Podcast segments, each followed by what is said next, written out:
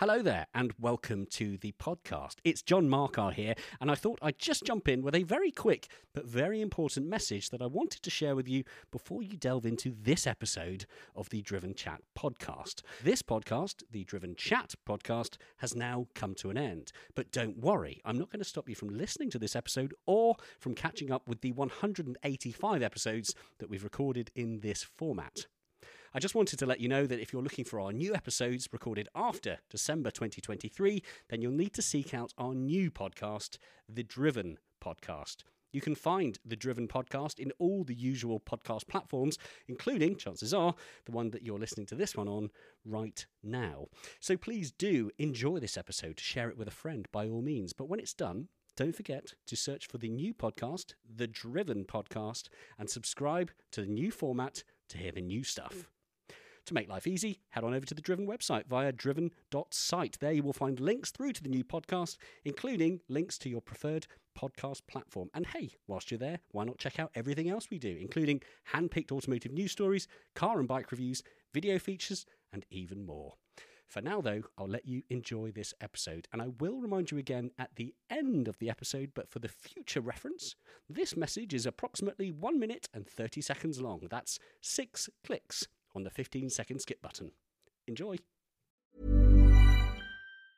Hiring for your small business? If you're not looking for professionals on LinkedIn, you're looking in the wrong place. That's like looking for your car keys in a fish tank. LinkedIn helps you hire professionals you can't find anywhere else, even those who aren't actively searching for a new job but might be open to the perfect role. In a given month, over 70% of LinkedIn users don't even visit other leading job sites. So start looking in the right place. With LinkedIn, you can hire professionals like a professional. Post your free job on linkedin.com slash people today. Hello, I am Mike Fernie. I am the head of video at Drive Tribe. I like vaguely fast saloons, fast forwards, and Richard Hammond is my boss. The Driven Chat podcast in association with Paramex Digital. You dream it, we bring it to life. Find out more at drivenchat.com. Hello, and welcome to this week's Driven Chat podcast. My name is John Markar, and as you have just heard there from the intro, this week on the Driven Chat podcast, we are being joined by Mike Fernie. Now, before we dive into that conversation, I just wanted to say a quick hello and a quick heads up. Uh, firstly, because this is, as you may have noticed, a long episode. Uh, we are nearing two hours on this edit, I believe. I say that without actually knowing because I'm recording this before I've seen the full edit time. So it's just a heads up on that. This might be one of those episodes where you need to come back to it two or three times. Who knows? Also, just a huge thank you I always like saying this at the beginning of the episode rather than right at the end because I want to make sure everyone hears it. A huge thank you to all the recent feedback that's come in for uh, recent episodes in the near past. Um, thinking Emma Walsh episode, thinking Martin Donnelly episode as well that went out last week. We have had some amazing feedback from those conversations. So thank you. If you've taken the time to leave us a review online, a huge thank you to you. It means the world to us. And yes, it really genuinely does do very, very good things for us in terms of Apple Podcast rankings and advertising. And, you know, the more listeners we get, wonderful people like you, the more advertising revenue we can bring in, the more we can do, the more content we can create. It's a wonderful snowball that keeps rolling. So, if, for example, you're enjoying this episode today and you're feeling especially generous, five star review and some kind words does wonders for us. And I know it's a bit crass asking for people to like you on the internet. I know it is, uh, but it does do wonderful things. And if that is the one and only thing you do as a sign of gratitude for these podcasts, then that's all we ask. It would be very kind. So thank you. I will now let you enjoy this wonderful content and this wonderful conversation with Mike Fernie. This is a conversation where we address all sorts of wonderful things from where he started in his career right the way through to how he deals with the not so nice comments on the internet. Luckily, I believe there aren't a lot that are aimed at him, but when you are trying to keep up with the likes of Richard Hammond and James May, it can understandably be quite tricky. So, here it is. Here comes that jingle and I'll let you enjoy the conversation. Thanks so much for listening once again. Speak to you in just a second. The Driven Chat podcast in association with Paramex Digital. It's Mike Fernie. Hi, Mike. Hello, I'm really happy to be here. I'm a big fan of the podcast. I listen Ah. to every single one. Um, so yeah, really cool to be sitting here. That's very, very kind of you to say so. No, it's lovely to have you here. It is worth mentioning that we we did cross paths. Um, quite some, we, we were mentioning dates just before we hit the record button, and it's quite scary when you think, oh well, that was 2015, so that was only a couple of years. No, no, no, that was quite some time ago now. Um, but yes, at a time that we were both working at Car Throttle. Yes, that was think- my first ever foray into the automotive. Was that what it was? Was that the first one? I was a sweaty mess when I entered that office. Uh, so that would have been uh, yeah, it was Farringdon, wasn't it? That's right, that's The, uh, right. upstairs from uh, um, a bizarre fashion company. I seem to remember it was a, quite an odd, yeah, quite an odd setup. that was basically my summer internship from uni. So I Ah. asked around all the all the different publications, and Auto Express and Car Throttle picked up on me. So there you go. that was my second internship. Fantastic. Yeah. No, I do. I do vividly remember, and you were saying as well. You've got a photo somewhere on your phone of me and Alex Kersten wrestling. Yeah, Which I can that believe. to happen or sort of every afternoon. Really, uh, it was a cool office, and I remember I remember really enjoying being in at Car Throttle because you guys just seemed so cool compared to the rest of the industry. So I'd been at Auto Express before, and that's just very, very down the line Yeah. automotive journalism. It was when it was like James Batchelor, Matt Watson. Um, Jack Rix, um, all those guys were in there, and that was very prim and proper. And I was, you know, almost like put my tie on every morning. And then I turned up to Car Throttle in a shirt and tie. I don't know if you remember what I was wearing first time. I was so well dressed, and I felt like an absolute idiot coming in with all you guys, you know, chilling out. But it was great. I thoroughly enjoyed that summer. Oh, brilliant. Yeah. No, it was good. It was very, very happy times. I've got very happy memories, although I was only there really in the grand scheme of things in the, the blink of an eye. Um, but yes, it was uh, it was good fun. And yeah, glad to still be close friends with Alex Kersten and Ethan Yeah, and a lot yeah, of the guys. It's great to see that it's still going, although under new ownership, still going strong. Uh, but this is about you today. So uh, uh, let's find out a bit more about Mike Fernie, the man that uh, many of us have now seen driving around in manually converted V10 E61 M5s. Which I tried to sell to you, but you didn't You want to. did. Well, I, I, I would have loved it. Um, I think I lacked the thirty odd thousand pounds that was required to, to take ownership of it. But yes, it is one of my dream cars. We, I'm sure, we'll get onto that uh, in a little bit as well. Um, but as I like to ask, as you all know, because you listen to these episodes, uh, I always like to find out the early stages of people's interest in cars and bikes and everything automotive and what's maybe got them to the point they're at now. So, casting your memory back, do you have a core early memory that might sow the seed for the career you're now sat in? Yeah, definitely. I think um, I can go back to when I was three years old, and my dad, he's a chartered accountant, but his hobby is to tinker about with classic cars. So in the garage at home, there was always a 19, dad's going to shout at me for this, 1930, no, 1940s Lanchester Oh, and a 1969 MGC GT. Okay. So you always used to tinker around with those. So from very early, cars were a thing. And then he would take me to stuff like the NEC Classic Car Show. And I even went to a Grand Prix back in the day, the one where Schumacher broke his leg. Um, so yeah, cars have always been a thing. And that then led me to. Um, well, I remember my first supercar experience. I was put in, do you know the Sporting Bears charity I at do. the NEC? Yes, Uh, well, yeah. I was put in the passenger seat of an Audi R8, which at that point was brand the V8 one manual. It was brand new at that point, and I couldn't believe because I've been I'd been in my dad's MG most of the time. I could not believe a car could be that quick. Like I Ah. was shocked. I could like it was just it blew my mind. So from then on, I was like, wait a minute, there's more to cars than just the classic car sort of tweed jacket stuff. Yeah. There's some pretty serious kick kicking about from then on, I sort of did my research and found out there was a show called Top Gear, and I was like, wait a minute, and I had like I think at that point I had five seasons to catch up on. So this Um, is um, so again. I guess if you're in a, a new at the time R8, that would have been around sort of 2005, six. Uh, sort of yes, about then. I think I must have been about yeah, about twelve years old. Okay. Um, So yeah. So at this point, yeah, new, new top. I'm saying new with uh, inverted commas. It's now old Top Gear, but newish Yes. Top Gear of that time is yeah five years old. So okay. Yes, so I remember the first Top Gear I watched. I think was the uh, budget supercars, the Mondeo uh, supercars from one Mondeo money. I think that was where I entered. so I think that's season three or four.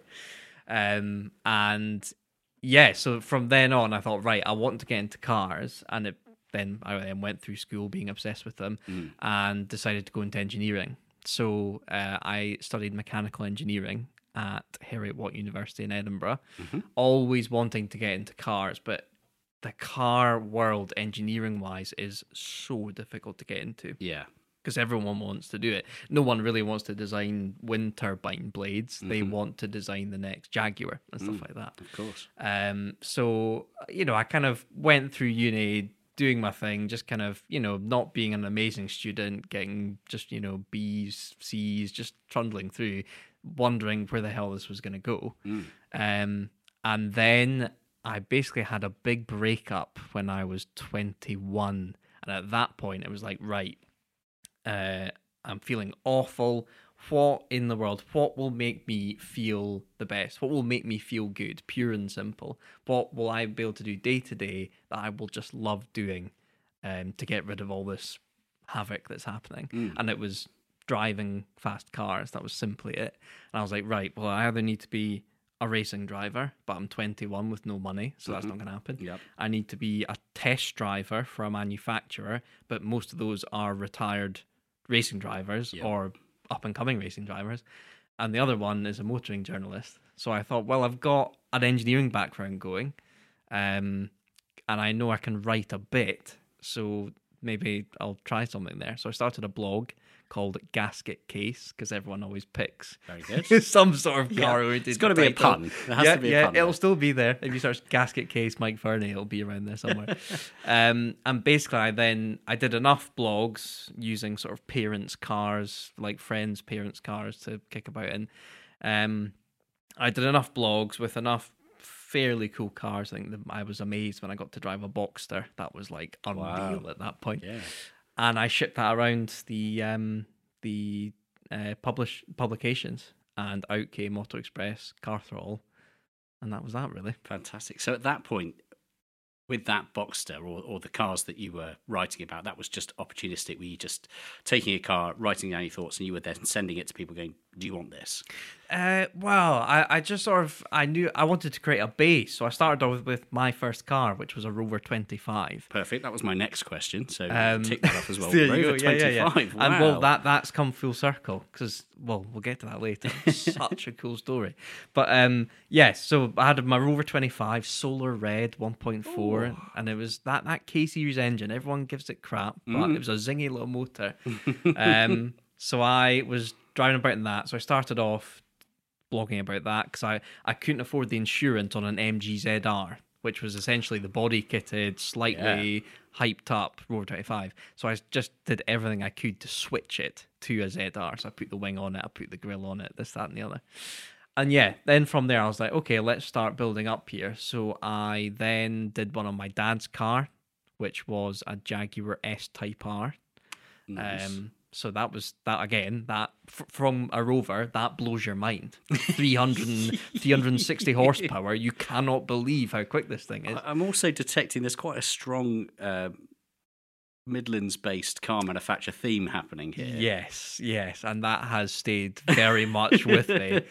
Um, and then yeah, I just then I I went to um, uh, a private school in Edinburgh, and that obviously coming with that, there's lots of like affluent parents kicking around, and so I then we'd sort of show them my articles, and they'd probably feel bad for me, and then be like, oh yeah, you know, I'll get you insured for two hours on my Boxster. I'll phone someone up. So yeah, I remember I took my, my friend Drew's uh, Boxster down to the down to the Scottish borders, and again, like you you suddenly feel like you've made it. At Yeah. Each each each stage, you're like, wow, I can't believe I've got the keys to this thing. Yeah. Um, and it just kind of built from there. Um, but yes, Midlands cars. I'm I'm a massive Rover, Jaguar, and mildly fast Ford man. hmm Um, and that's pretty much all the cars I own right now. To be honest, Excellent. Yeah, Longbridge would be proud. yes, exactly. Uh, which I think is slowly being converted into a housing estate now. But oh no! yeah, yeah. I think the gates are still there. There are still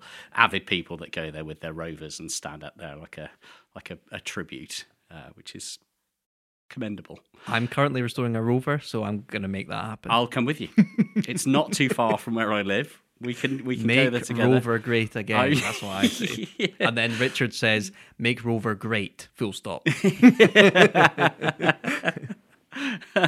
Yes, uh, yeah. It's um, it, it, it's a commendable uh, choice, a lifestyle choice that you've. Have you ever heard of a 620 Ti?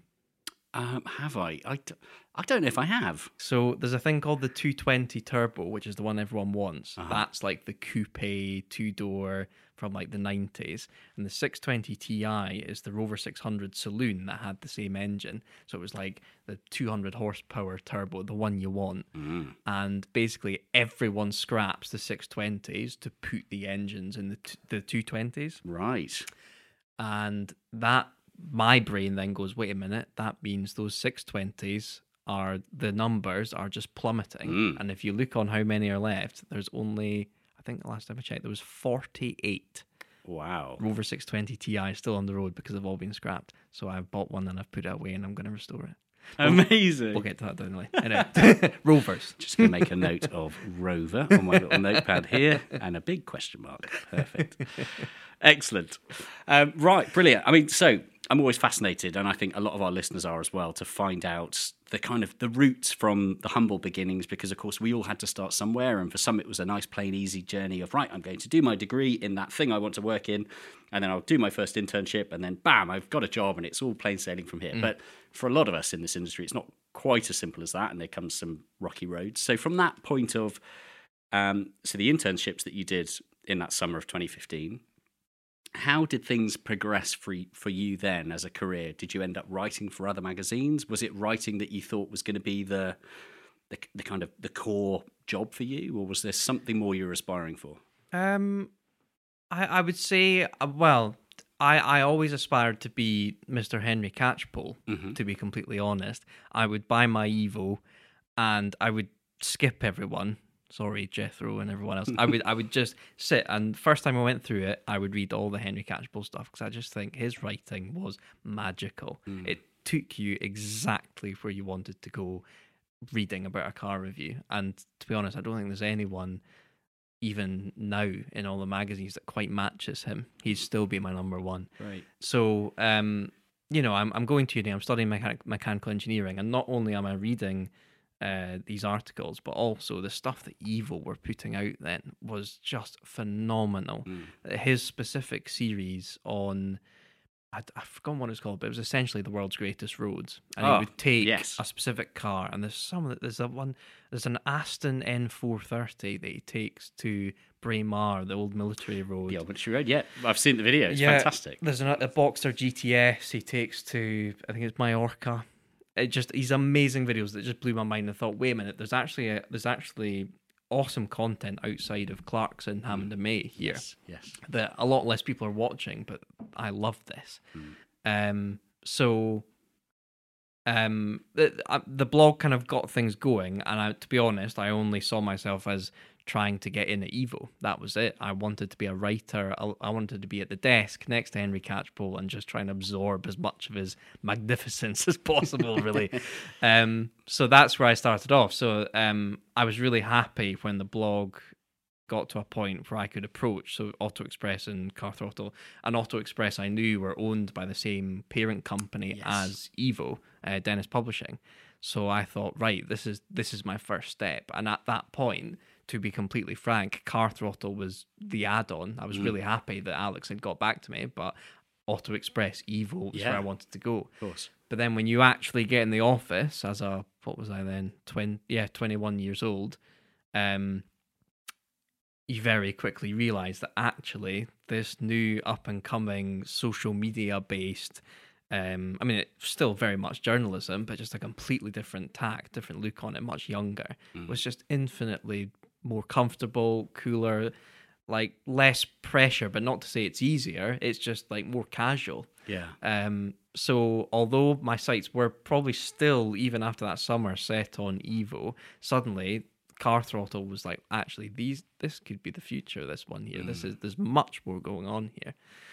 Um, so after so so I interned at car throttle, um, and then off the back of that, um, our colleague at the time, Matt Robinson, Yes. liked what I was doing because basically I was writing engineering articles about cars. That's how, right, How yes. stuff works. This has happened to your car. What what's gone wrong? How to fix it? That sort of stuff. Um, a lot. I'll admit, a lot of faking it till you make it. I had a very baseline knowledge, but then I'd be like, oh, uh, you know, someone would just come up. Can you write an article about this? And I'd be like, sure. and I'd just go away and you know. Do you know what's brilliant though? Is because before you started, that was my job. Oh, and, no. And it was even more ridiculous because I have no engineering degree. I've no experience as a mechanical engineer. I grew up with dad on the driveway telling me to hold the torch properly whilst he fixed something else. yeah, yeah. So when the guys in the office were like, uh, "Well, what did you do at the weekend?" I'd be like, "Oh, I had to change the head gasket on my E36." They're like. You you can do mechanics. I'm like, well, You're you an know, engineer. A bit, and they're like, right. I need you to tell me how a Torsen diff works. I'm like, oh, okay. And then you came along, and it was like, an engineer has arrived. Give Mike the engineering stuff. Sure, Um, but yeah, no, there's a lot of uh, a li- yeah, there's a little light bulb moment for any of our younger audience who are perhaps. Uh, aspiring to pursue a career in automotive journalism and writing and things uh, there's quite a lot of faking it until you make it and that's fine I feel like uh, recently I listened to quite a lot of like motivational speaker stuff, and a lot of people are um, having a go at that whole mantra of "fake it till you make Yeah. it." But I actually think, to be honest, no one's got a clue what they're doing. Correct. You can study a degree in whatever, but when you're that day one in the job, you haven't got a clue. So Yeah. you are faking it until you make it, and some people are just quicker at doing it than others. yeah Um, and that's exactly what I was doing. I remember it's it's ingrained in my head. We had a, a company meeting in that glass room Yes. in, in the car throttle office, and it was like, right, Mike, like what what ideas have you got? And I'm just bucketing with sweat, and I was like, oh, I've, I've got this quiz about you know car engineering, and then I think it was Gabor at the time was then like, um, right, what, give us some example questions and I hadn't thought of any example questions, and there was just this silence, and I, it was honestly the most cringeworthy thing moment of my life. I hated it, but anyway, you know those those things happen. But um, no, the the car throttle experience was was really really cool, and I think it um set me up well for Drive Tribe because the car throttle audience could be pretty spicy at times because they're that young Facebook generation Yeah. Um car fan. So like you you know you get a lot of um a lot of abrasion in in that community. Um so it was a bit of a baptism of fire Yeah. to start off my writing there but it meant i had to learn incredibly quickly. Yep. if i hadn't quite researched something and some bloke that had a torsion diff said wait a minute that's not quite right who are you why are you writing if you suddenly you had to be on it fairly quickly and matt my editor would be right on me for that kind of stuff So true. It, yeah, I mean, I, I remember having similar conversations with Matt and with Alex and uh, Darren, who's another of the writing staff, and I had the same. I remember getting the same reaction. I'd, I'd, you know, write an article. There'd be some sort of flippant comment. There'll be some sort of sideline comment of, "Oh, it's a bit like when BMW did da da da da da." You'd write this line. Mm. You'd have a barrage of comments like, "Actually, no, you know." BMW took that idea from somebody else. And to the audience, what you have to remember in that world is that I think what makes automotive writing and journalism different to a lot of other subjects is that there are industry experts on individual things. I guess the, the closest comparison I can come to is like using the, tub, the subject of cooking. Let's say we want to make a website platform about cooking. Now, you'll have some people that know everything there is to know about particular types of bread. Yeah. And there'll be other people that know everything they need to know about how to cook the perfect steak. So if you, the bread expert, talk about the steak and get something wrong, all the steak experts then come in and even like- some nonchalant comment Yeah. it's like they're in it's just it was baffling for me, fascinating at the same time because yeah, I remember thinking like, oh my god, you have these people are expecting me to be an expert on absolutely everything when I know a bit about everything and But what, Yeah. what's cool about that also is it shows how passionate they are. So when when you, Completely, when you yeah. do write something that they really attach to and that they love it, that that's infinitely better than the time that you got something slightly wrong and Yeah. they, they come piling in. So that's I'm not saying it was a spicy audience like you know in a massively negative way. Like you know they, were- they were all they were an awesome audience as Yeah, well. So yeah. you know it, it goes both ways. Absolutely.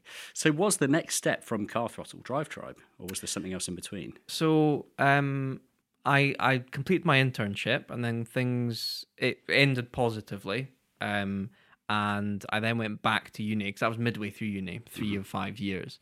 So I went back for my fourth year of uni, and um, after a couple of months, I think it was Matt that then messaged me saying, "Hey, we really liked your stuff.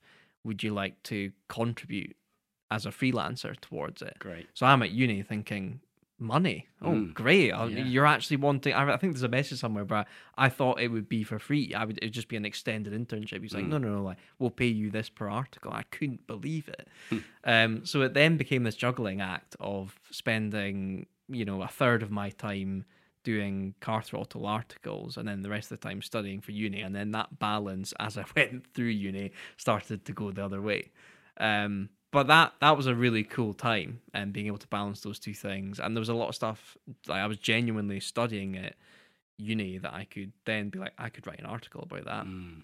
and I'd, I'd write it on car throttle so i then was freelancing and then came back for another summer as a proper employee this time everyone i think had buggered off on holiday and I, it was pretty much me and i think matt in the office Oh, right. so I was kind of holding the fort at some point. Um, and then after that, you know, uni was coming to an end, my fifth year, and I'm like, right, what am I doing? I need to apply for jobs. So I initially asked Car Throttle, um, you know, what's happening? Like, can I can I finish uni and come full time? But I think you know, um, maybe they just didn't want me, or I think at that time that was when Dennis were sniffing around Mm, yeah, initially. sounds about right. Um, so I think they didn't want to be taking someone on, Yeah. um, but I don't want to presume that. Uh, so that was they were happy to keep me on as a freelancer, but not as an employee. Mhm. And basically, my dad was like, "No, son, like I think you should really lock in somewhere." So I then applied at Auto Express. Well, sorry, I applied for Evo. The job for content editor Evo came up, and I'm like, right, here we go. Yeah, Th- th- yeah. th- this is gonna happen. So I apply for it. I go to the interview for it, um, and I get the job. But then the the contract comes through, and it's Auto Express. Ah, So I'd got in at Dennis, and despite applying for Evo and being told I'd got the job, it was actually Auto Express, which I was fine with because I was Yeah. like, I can now just work my way. Of Evo's course. still the goal, but Yep, yep. let- you know, let's just do my due diligence basically. Um, so I was two weeks out from starting a job Auto Express as one of the junior writers, Mhm. and then I got a Twitter DM from the head of content then at Drive Tribe, who said, "Hey, we've seen your stuff on Car Throttle and we really like it. Do you want a job at Drive Tribe? It's owned by Clarkson Hammond and May. It's pretty cool. Mhm. This would be your salary, which you know, startup salaries are always a bit inflated compared to normal ones. Um, so suddenly I was left with this decision of do I respect Auto Express and go there, Mm. or do I have a go at this Drive Tribe thing? Because that was right at the start, so like twenty early twenty seventeen, when everyone was like, "What is this thing?" yeah. The, the, this is mad. Like Yeah. the, some people had got early access to it, and this, that, and the other. What are these tribes? I could be a tribe owner, and it was all kicking off. So I thought, yeah, I think this is the one. And when you got Clarkson Hammond and May in the title, it's like, yeah, okay, Yeah. cool, I'm going to do that. So I told Auto Express, sorry, I've, I'm going elsewhere. And I went to Drive Tribe. Now, I've been told since that uh, basically Drive Tribe editorially shaped itself so much on Car Throttle Mm. that they essentially offered the entire Car Throttle staff a job at Drive Tribe. Yeah. Um, which obviously at that time kind of included me. They must have seen me in that fold, and that's where that Twitter DM came through. Now, I've, I've, I, to this day, I kind of feel a bit bad because clearly everyone else at Car Throttle said no, and then there's me being like, "I'll do it. I'm off." Yeah. Um, so yeah, it it was it was funny to hear that later on. But yeah, that's that's how I then got in the door at Drive Tribe. Amazing. Yeah, no, you're right. I mean, it, it was fascinating. I remember it so vividly when this brand almost it come out of nowhere. This mm. new Drive Tribe brand that nobody had heard of, but as you say, you know, Clarkson, Hammond, and May were there at the helm, and they were it, all of the promo and social media coverage of it was featuring them heavily. And yeah, I had friends of mine that were phoning me up, going, "I've been accepted as a tri- like I'm I'm going to be a presenter with Clarkson, Hammond, and May," and I'm like. Are you, are you sure? Like, because my other mate has as well, and yeah, I, at that point, I'd already I was a few months gone from Car Throttle. I'd moved on to my next project and I was doing bits and pieces there. And I was kind of like looking from a distance, being like, I'm, I'm intrigued about this, but couldn't really work out what it was. And suddenly it just exploded into life, didn't it? There were yeah, people were contributing. I'm aware of huge sums of money that had been thrown into it to kind of get it started and get it up and running. And I was like, wow, this kind of looks like it's it is the next big thing. But then it kind of went away, didn't Yes. it? So we, I mean, only, am I right in thinking only a year ago from now? It was January, yeah, January 2022. I remember seeing the, the kind of the press headlines coming up. And, and again, what you've got to remember with stuff like this is it can be so easy to think that something's either been around for donkey's years when it hasn't, or it's been around for five minutes when it's been around for donkey's years. And Drive Tribe somehow kind of managed to catch both groups of people exactly off guard. what you mean. Yeah. There were people that thought, well, it's only been around for 10 minutes, so of course it's going to fold. It's a startup, it's folded. But the reality was, no, it'd been around for a good few years. And and then there were people that were like, well, hang on, you know, I've, I've been following, especially if people of a very similar age to you that are just getting into that point of interest of this new medium, or this new version, I was going to say new version of Car Throttle, but that's not quite fair because it was a bit more, I'd say it was a bit more kind of clean and polished than Car Throttle. Car Throttle was definitely bouncing along the angle of we're a bit kind of laid back and we know what we're doing, Sure. so we can get away with having a bit more fun. Um, but I'd be interested to to learn what it was like for you as an employee, because I'm guessing there will be a lot of people that you worked with who suddenly one day got a phone call or an email or they were called into a meeting saying, "Look, sorry, guys and girls, but this isn't going to go on for much longer." How how did it unfold? Yeah, it, it was it was a mad start to working life. Uh, so Drive Tribe, I think, officially launched in November 2016, and I was in the door in April 2017. So basically, it started as a tech company. So the first bunch of employees were purely coders, platform builders, essentially, and they built from scratch this car platform, which you know, but it seems too on the nose to say, but exactly like Car Throttle, it was it was the Facebook for cars. Yeah. Um, with this notion that cars are so universal, everyone virtually has got a car. There's this many billion cars on the planet. We should create a social media platform around it, and people will flood to it. Um, and yet it had this big brash start, um, lots of money invested, and I basically it seems to me that the the head honchos at the time were basically given the uh, remit of get the biggest and best folk from the industry into this building, and we'll make this thing work just through sheer effort and money, essentially. Um, so there was lots of high profile names that were drafted in. Um, but with, a with a startup, it, and this is something I discovered, is that it's incredibly boom bust from sort of month to month. Um, ideas get thrown around, and uh, if that idea hasn't worked within a month, it we just move on to the Yeah. next thing. Yeah. and there can be some collateral damage with that. Um, now, I quickly realized that to kind of survive in a big startup like that, you just have to make yourself look as useful as possible and be as versatile as possible. And I think being one of the main car guys who wasn't that expensive, I think kind of saw me through. While there were other big names that were on big salaries as well, because they kind of had to be to be taken away from where they were. Um, and those guys are the first to be kind of flicked off the top because you know they're they're um they're the big money makers. Um, sorry, big ex- expenses, I guess. Sure. Um, so uh, Drive Tribe changed a lot from 2017 until, as you say, the sort of headlines came out in what January 22. Yeah. It went. We had different projects like you know we we stuck at making it the biggest car platform. Then we started creating um, a sort of garage system, much like Car Throttle, um, and uh, some offshoot apps. We had a, an app called Joyride, which was basically a roasting app. Right. So someone would upload their car, and then people would deliberately be incredibly mean about it. But it was a very engaged platform. But that we had that tech um, grunt in house that we could just fire up an app within a month and have a go. It was pretty incredible how talented some of the people were, especially on the tech side.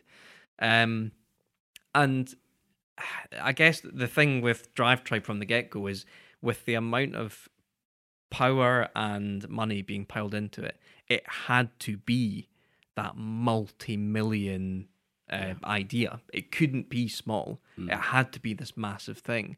So we were kind of constantly, you know, the CEOs from one to the other, they're kind of constantly looking for that big money making idea that would justify the whole thing. Yeah. But I think um, everyone came to the realization that cars are a niche. They're not universal at No, all. to be no. into cars is, in the grand scheme of things, a massively niche thing. It's nowhere near on the level as food or Yeah. music or some of those big other verticals. Cars is a really nerdy thing to Mm. be into.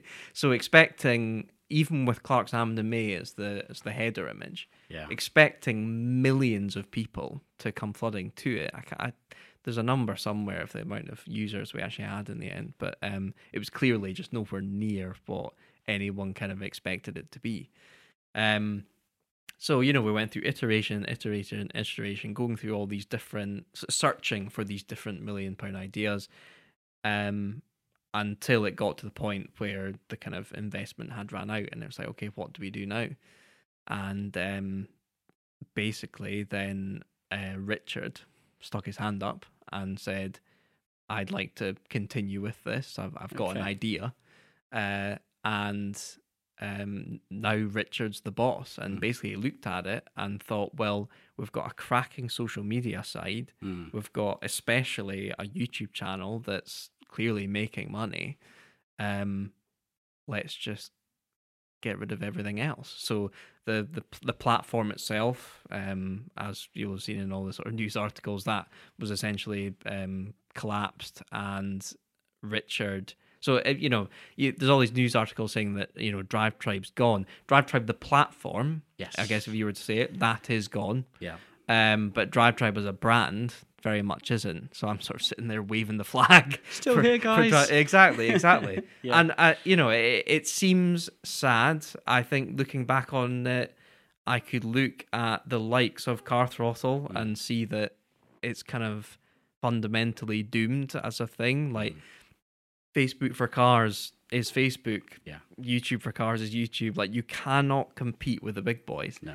That so whenever I see someone, I mean, you know, proven wrong in in a few cases, but when I see someone launching an app, Mm. I, it terrifies me because I look at the amount of money and the amount of people involved in Drive Tribe, and if that couldn't work Yeah. with Clarkson Hammond and May involved, virtually everything you have to find some random niche that's somehow profitable. Yeah. Otherwise, it just makes no sense. No, you're absolutely right. It's and it, again, I mean that observation of we all drive cars, so surely everyone's going to be interested in cars. That was such a common thing. I remember hearing that 15 odd years ago when I was doing mucking about in the very early stage of my career in events and running track day companies with friends, and I'd ha- I'd hear my friends say, you know, well, you know. There are wh- whatever the figure was, you know, 65 million cars on the road in the UK. Don't quote me on that. I just made that number up. But you know, if, if there are 65 million cars, then surely we should be able to sell out a track day every month. And I'm like, I remember thinking even then, like, I'm not entirely sure that's how this works. Yes. Because as you say, the interest point, the where you're actually say, yeah, I'm a car guy, that's a that's a real niche. And then within that niche, you've got individual niches of, oh, I like cars, but I actually only like pre-war cars, or I only like Japanese cars, and, and then it just filters and filters and filters. So I think it's it's one of those things we've all looked at, and I think when Car Throttle started, when they then when Drive Tribe started, it was like this universal excitement of wow, this is a platform for us. But the actual reality of how many people use it, I guess, yeah, it's it's always proven to be not quite as big as perhaps we all thought. Yeah, and I I think as a as an employee throughout all that time, I I've seen um, lots of people in the industry have their feathers quite seriously ruffled by just Drive Tribe existing. Um, and I think it, it's been sad sometimes because I've seen people that I've like really respected and grown up, um, you know, reading their articles or their videos or whatever, and they've been like quite nasty. It was quite a divisive thing It at one point because it was so disruptive, and I, it makes me feel a bit bad really because there's a lot. There was you know literally hundreds of people involved in that company who worked incredibly hard, incredibly talented people who eh, you know we were fundamentally just working on something that would never I I think back thinking you know same amount of investment same people what could we have done differently to make this work? But I think fundamentally that 100 million pound idea based off of a car social media platform again maybe in, this is being played in 10 years time because someone has done Yeah, it yeah, but I just I don't think it it works. You know that the uh, companies have to be something like Auto Trader or CarWow or companies like that where there's something else going on. When it's just social media, as we're saying, cars is just too much of a niche. Um, so yeah, I'm I'm quite I'm I'm really happy that we've managed to kind of keep the Drive Tribe brand going, and I think I'm my main thing is kind of changing that perception of that disruptive negativity um, to hopefully just being something that nowadays is actually much more conventional, but doing some cool stuff with it, basically. Yeah. Before actually, before we get into that, the, the kind of Drive Tribe as it is now, what was because I because I'm I am fascinated, and again, I think this part of me that is fascinated from a like an inquisitive, are they okay kind of point of view. There's another part of me that battles on because I was certainly in that crowd of this. I don't think this is going to work when I first heard of the concepts, and I was maybe kind of like sitting on the fence of that. I, I think this is only going to last a couple of years, and and and it it did sadly. But then at the same time, once it got going, and I could see, like you say, the kind of people that were working for Drive Tribe and writing for it and content producers, I was like, these are the good guys. Like this is amazing. It's it has to succeed. So when it all then went away, and I remember seeing the headlines and thinking, oh, this is actually quite sad because there's a lot of people that are now in employment you know mortgages to pay rent to pay that sort of stuff what happened did was it just a, a big outreach of sorry but no more or were there kind of opportunities to was there any help to try and put people in other roles As as I say, there's there's lots there was lots of money floating around, and because all these potential massive money maker projects were just being kicked about, that amount of money being dished out each month was just very quickly being pivoted from place to place. Mm-hmm. So there was a time which ev- which is I guess the most front facing time was when that was the editorial team. And you know, I can't say numbers, but some of the salaries getting kicked around there were ferocious from what I heard. Um, and that I mean, that's how they managed to get in these big, big hitters. I think you know that there was. It's quite sad. Well, I mean, much worse for him, but sad for myself slightly that I think I shared the office with Henry Catchpole for one day. Wow. I'm pretty sure I came in on I think it's the 17th of April, and I'm fairly sure he was out the door on the 18th. Wow. which is really sad. Um, but it was just that boom bust way of working, which I think a lot of startups, that's just how it goes. Uh, this project, this is how we're going to make our money. Okay, pile the money into there. And I'm afraid everyone else that's left over kind of has to move on. Um, so, yeah, there was lots of. Um, uh, weeks where there's some fairly brutal stuff going on, but you learn that's just how um, how these startups work. It's, Yeah. it's just how it happens. So things definitely did stabilize as we went further along and we moved offices and um, the ideas were given a bit more time each each time. But yeah, I think it, it's fair to say it never it never reached the the potential people were expecting from it.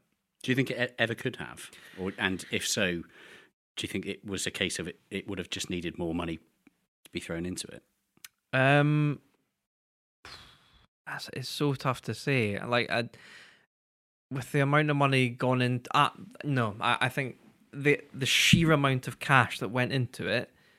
Um, well, with that level of investment going into the company, I think the expectation that comes with that things have to happen incredibly quickly, um, because investors and shareholders they they don't want something to grow sustainably really to start with. No. they just want to see the sheer potential from this company and then go from there. Yeah. So that I guess that was fundamentally what was going on. Um, there wasn't this, you know, slowly growing the team, growing the platforms. It was you have a very short amount of time to grow that as quickly as you possibly can to justify it still being part of the company. Yeah. So that you know the I think the Facebook page, the numbers that were going into that, like the amount of followers it gained in such a short amount of time was just incredible. Um, and kind of similar with the YouTube channel because we'd got these these big names in, people came straight over from the likes of Evo. Yes. And I think within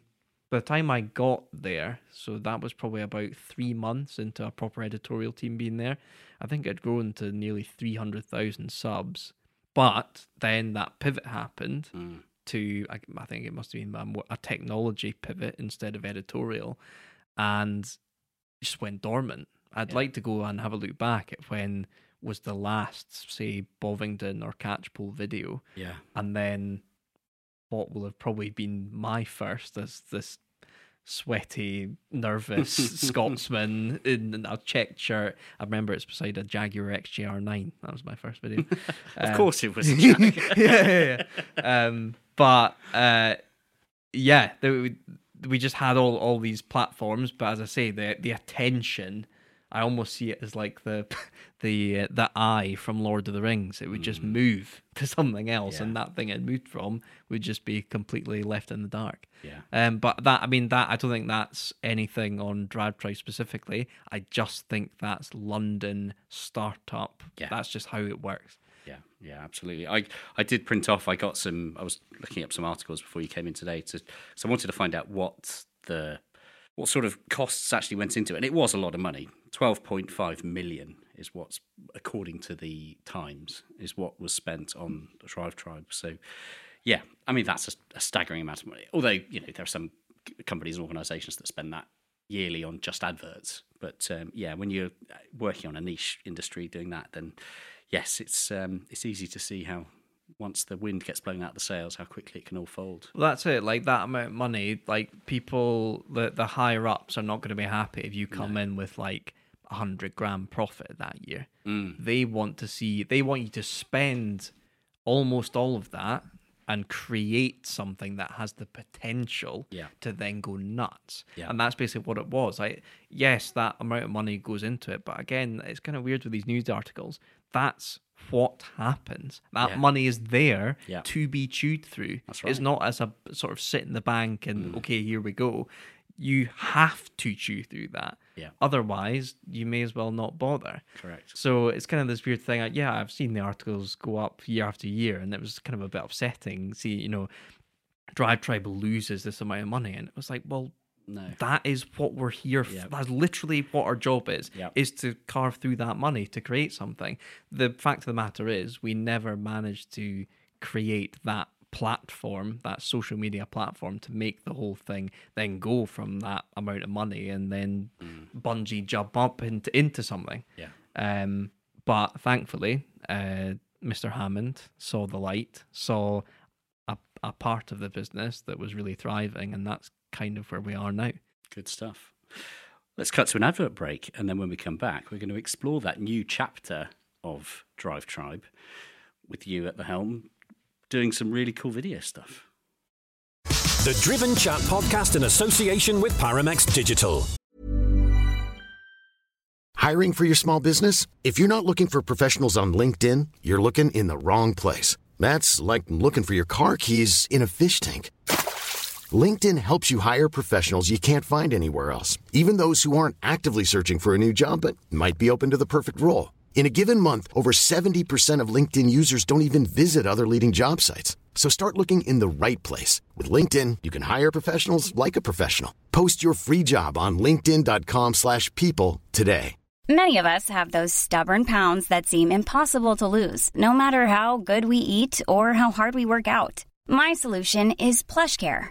PlushCare is a leading telehealth provider with doctors who are there for you day and night to partner with you in your weight loss journey. They can prescribe FDA-approved weight loss medications like Wegovy and Zepbound for those who qualify. Plus, they accept most insurance plans. To get started, visit plushcare.com slash weight loss. That's plushcare.com slash weight loss.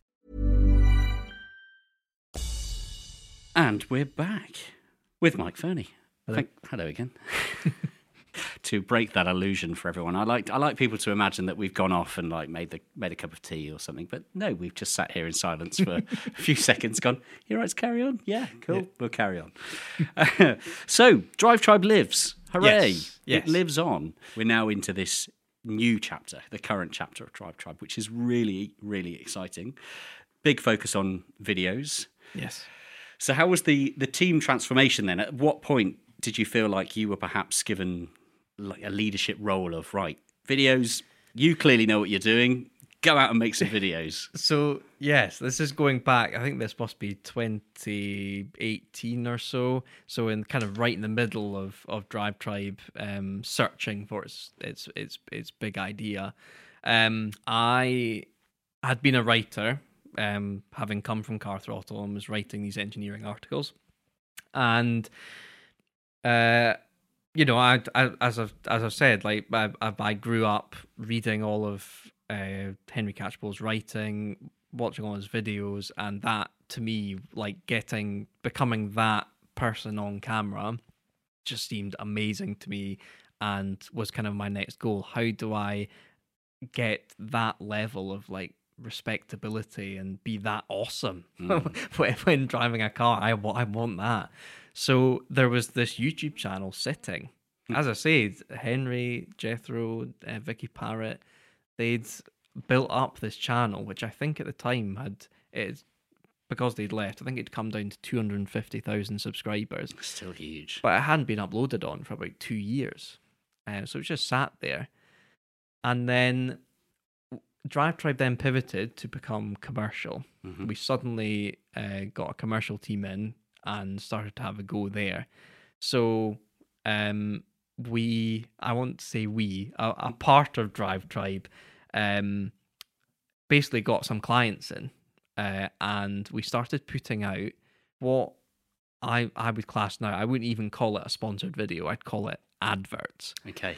So we were being paid a bunch of money to make adverts for these brands and you know not knowing with that part of the business not knowing much about how social media works they would just whack it on the youtube channel so imagine right. as an audience yeah you've watched Catchpole, you've watched Jethro Bovingdon, and then next minute you're watching literally. I mean, I, I don't want to talk about what clients they were, but like very on the nose, scripted. Mm. This is how this product works. You yeah. know, absolutely hellish. Really, looking back at it, um, and the the the sort of commercial team at the time they just couldn't understand why the comments and the downvotes mm. and people leaving the channel why, why it was such a brutal response. Yeah. we've made this fantastic video. What's wrong with it? Mm. um, to the point where i know there was a meeting held where they wanted to literally delete the youtube channel really? and start again using this fundamental basically advert content going no out. and i'm like one nobody could see that that was a bad idea? No. Wow. No. So it was like that one, what a waste. Yeah. Because there's literally been millions of pounds poured into making that YouTube channel work.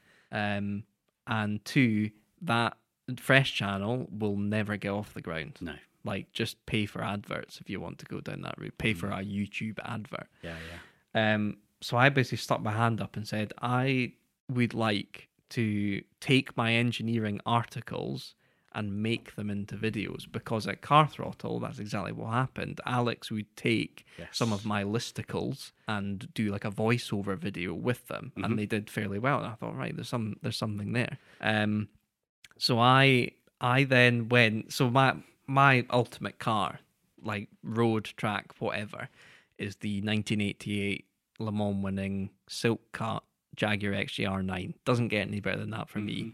So I just shipped an email off to Jaguar Heritage being like, hey, we're Drive Tribe. We've got this channel. I would like to do an engineering breakdown of that car, Amazing. how it works.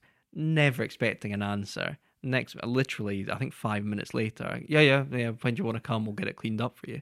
I was like, right. But so I've, I kind of slightly regret it now because basically my first ever video with no presenting training, Yeah. none of that. Hated drama at school. You know, just an app, no presenting skill at all. Um, suddenly I was getting the dream video handed to me first up, uh, and I just went and did it. And i the the the series was called Drive Tribe in Detail Nice. and it was uh, I just went round legendary cars, um, picking out the best engineering bits, Venturi tunnels, and how V12's engines worked, and what was fundamentally wrong with this car, and all that kind of stuff. Um, so I did a few videos. I did the XJR9. I did one of Jim Clark's cars that had an H16 engine, incredible thing, Lotus 43. Uh, and su- like suddenly the audience was like, no clue who this guy is Yeah. hate his accent. He's losing his hair, but this video was kind of cool. So I was like, okay, thank you. Thank you for that excrement sandwich. That's nice. yeah, yeah. But I, but I really enjoyed it, and I don't know. I look back at it now, and I'm incredibly stiff, and it's cringeworthy to watch. That's but fine, if you go on YouTube right now and t- Drive Tribe eh, Jag XJR9, you'll you'll find it. Yeah. And um, so, yeah, that basically got the higher ups on board that the audience could be catered to. Yeah. You just need to do it with the right stuff. Um, so that's basically how it, how it developed. Um, it then, there was lots of people that then wanted to kind of have a go um, on the channel, like within Drive Tribe. So that, you know, there'll be a year looking back on the channel where it's kind of all over the place, everyone having a go and um, it slowly started to settle into kind of what YouTube fundamentally is now, which is uh, ad revenues way down. Yeah. So you cannot make a profit from a YouTube channel now unless you're bringing in what I would call Mat Armstrong views. So like you know million views a video. Yeah. That's basically where you need to be. If you're not doing that, you have to sponsor your videos. Yeah. And I I don't want to say we were the first because I think it was going on a lot more in America, but I think in the UK we were one of the first channels to really take on and be upfront with sponsorship. Today's video is sponsored by X. Yeah. Um, and it took a bit of transition because at that time, you know, I, what was that like three or four years ago? Audiences weren't quite there with that. Were like, Why are you trying to sell me? Yeah, I was going to ask, what was the reaction? Because I I guess a lot of that audience will have been subject to the very clear, this is an advert and we're ramming it down your throat, to then transition to, here's a cool video. But before we get into it, Exactly. this section of the video is sponsored by Underpants, whatever it would be. Yeah, so so we tried to iterate it. To start with, you think the way to go is to be really subliminal and try and weave it into the video. Yeah. But the audience is way too clever, especially Absolutely. nowadays. Yeah. Um, but and I still see some YouTubers trying to do it, and I'm like, mate, just just tell them. Yeah, Just- yeah, it- This is exactly, an ad. This bit is an ad. Um, so you know, we started with that, but then we realized actually no, we just need to be totally upfront, and the people that are really offended by it will just unsubscribe. Fine. And the people that get it will get it, and we'll move from there. So that's where we're at now. Basically, we, if a video goes up on Drive Tribe, like we'll put some Hammond stuff up unsponsored, hmm. but fundamentally, if we put a video up on the channel, if it's not sponsored, we have to think why isn't it sponsored? Yeah. So that that's kind of our business model now. We're just using, um, you know, we have a, a, commercial side to it, and then we will make video content that we want to make, propped up by that that commercial income.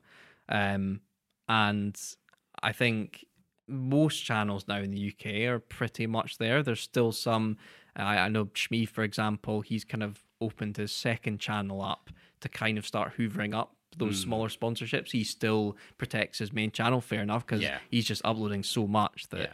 fundamentally it still makes sense. He's got him. that initial crowd as well, hasn't he? From Yeah. he, he did it all at the right time. He Yeah, got the exactly. audience in, and it's still a very committed audience. And what I love about Tim's audience, this is Shmee 150 for anyone that's unsure, is the fact that a lot of his audience now are 35, 40 year old men who started watching the channel when they were in their mid twenties, That's and I love that. you know. I, because it, and it shows that you know you put the hard work and the longevity, and it happens. It does. It does still work. But yeah, you're right. I mean. Nowadays, I, th- I think of the, the donut media guys over in the US, and Yeah. you know they put the, the bright yellow bar across the bottom to even show you where the advert's going to end. you Sponsors know? will ask you not to do that, Yeah. but some channels still do it. Yeah. I I think, um, and it is another really sad story within the industry. The demise of Carfection recently Hmm. has been a real eye opener to, um, you know, the way YouTube now works. And I know there's there was more going on behind the scenes there, but I was always sitting there thinking they need to start sponsoring their videos, and there has definitely been this thing of journalistic integrity Yeah. where I, I can I can understand the way, for example, someone like Henry has been orchestrating himself Mm. over like 15 years or whatever. If he was to suddenly say today's video is sponsored by, Yeah. that that will be quite jarring in the way it was jarring for the Drive Tribe audience when we first started. Um, so I think they they've stuck to just making the nicest videos they could, Mm. but sadly. YouTube just doesn't function like that anymore. no. So I, f- I feel like um, we're kind of in a sort of happy medium right now where we are we're investing in the production. Like we, I would say our videos are quite high production in the grand scheme of like Yeah, our space our space in YouTube, but we're also totally okay with you know explaining to the audience this the the only reason this video exists is because it's sponsored by these people Hmm. like you can watch the ad you can skip the ad you know do whatever Yeah, you want to yeah. do but like without them you're not watching this m5 Yeah. get manualized and all that sort of stuff so Yeah, of and, I, I- i'm i'm quite happy that um like well, it's fair to say we don't get virtually any complaints now about about sponsorship because the audience just understands that's that's modern YouTube now. Yeah, absolutely. I think you're right. I think the there, there definitely was a time where people were almost offended by adverts. How dare you try to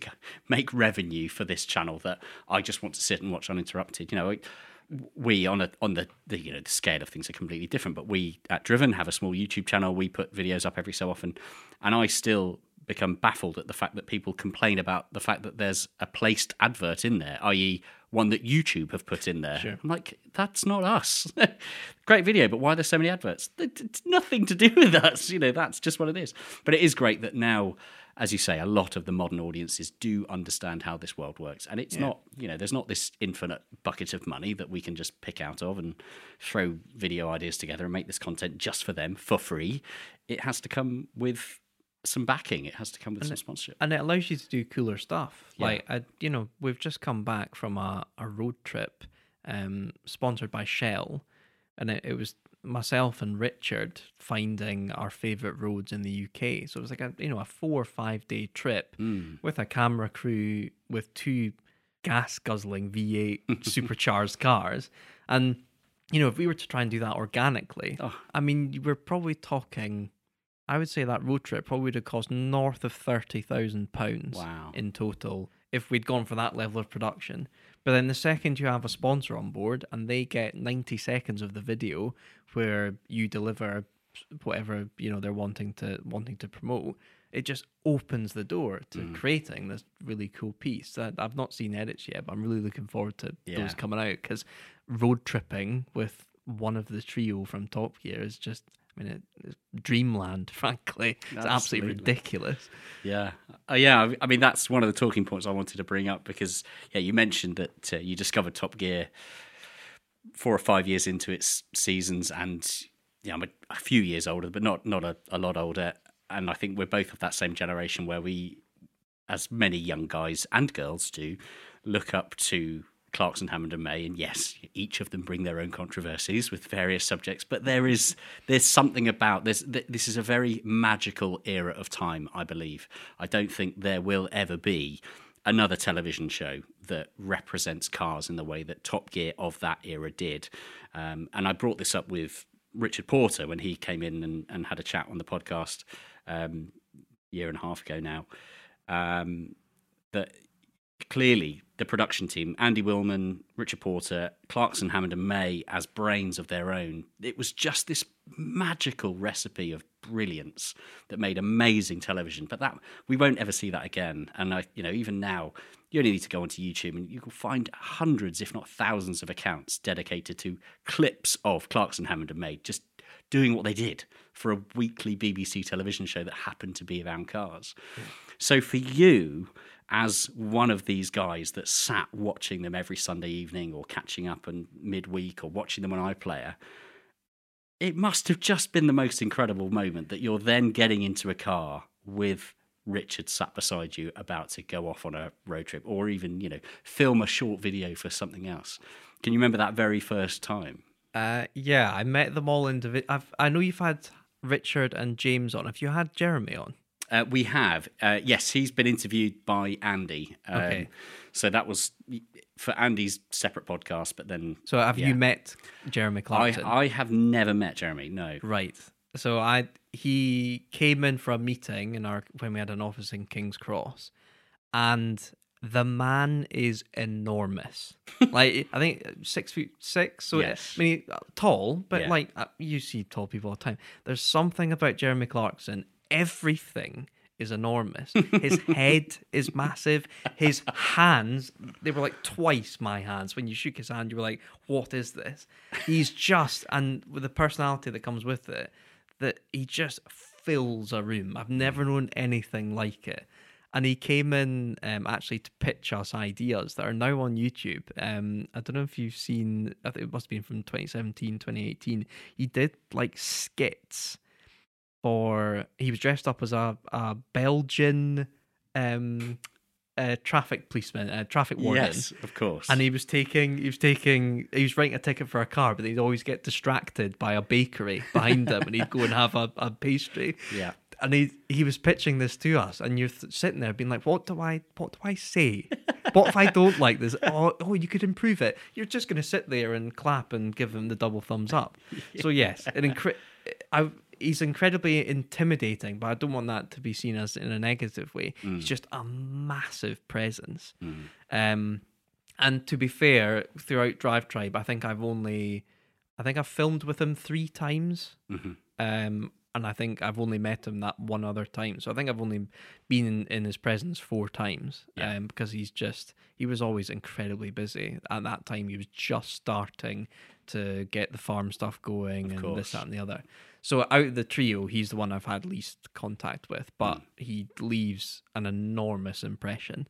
Yeah, I bet. Um, then it kind of shifted to James May. So James is it's it's kind of weird. He he has always been pitched as the 1950s loves the Queen like old man. Yeah. He is by far. I think this has come to fruition nowadays. Yeah. He's by far the most hip out of those three. He he is cool. Yeah. He is modern. He hates old stuff. Yeah. He doesn't like classic cars. Mm-hmm. Like, oh, the Triumph Herald. No, he wants to kick about in a you know a brand new Tesla and Yeah. stuff like that.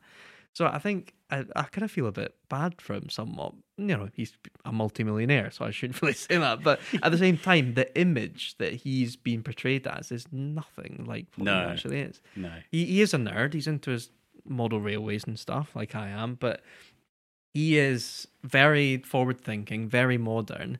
And so he was the one to get most engaged with us at the start because he wanted to get involved with social media. He liked it.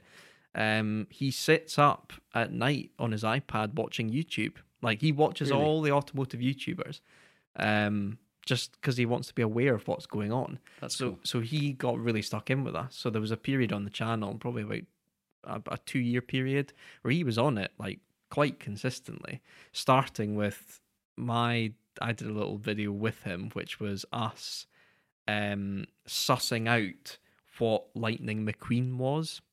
I got a big model, like like toy, uh, kid's toy of him, and we sat on a park bench, and we basically just dissected him Great. and came up with like bit Dodge Viper, bit Porsche 911, bit this, that, and the other.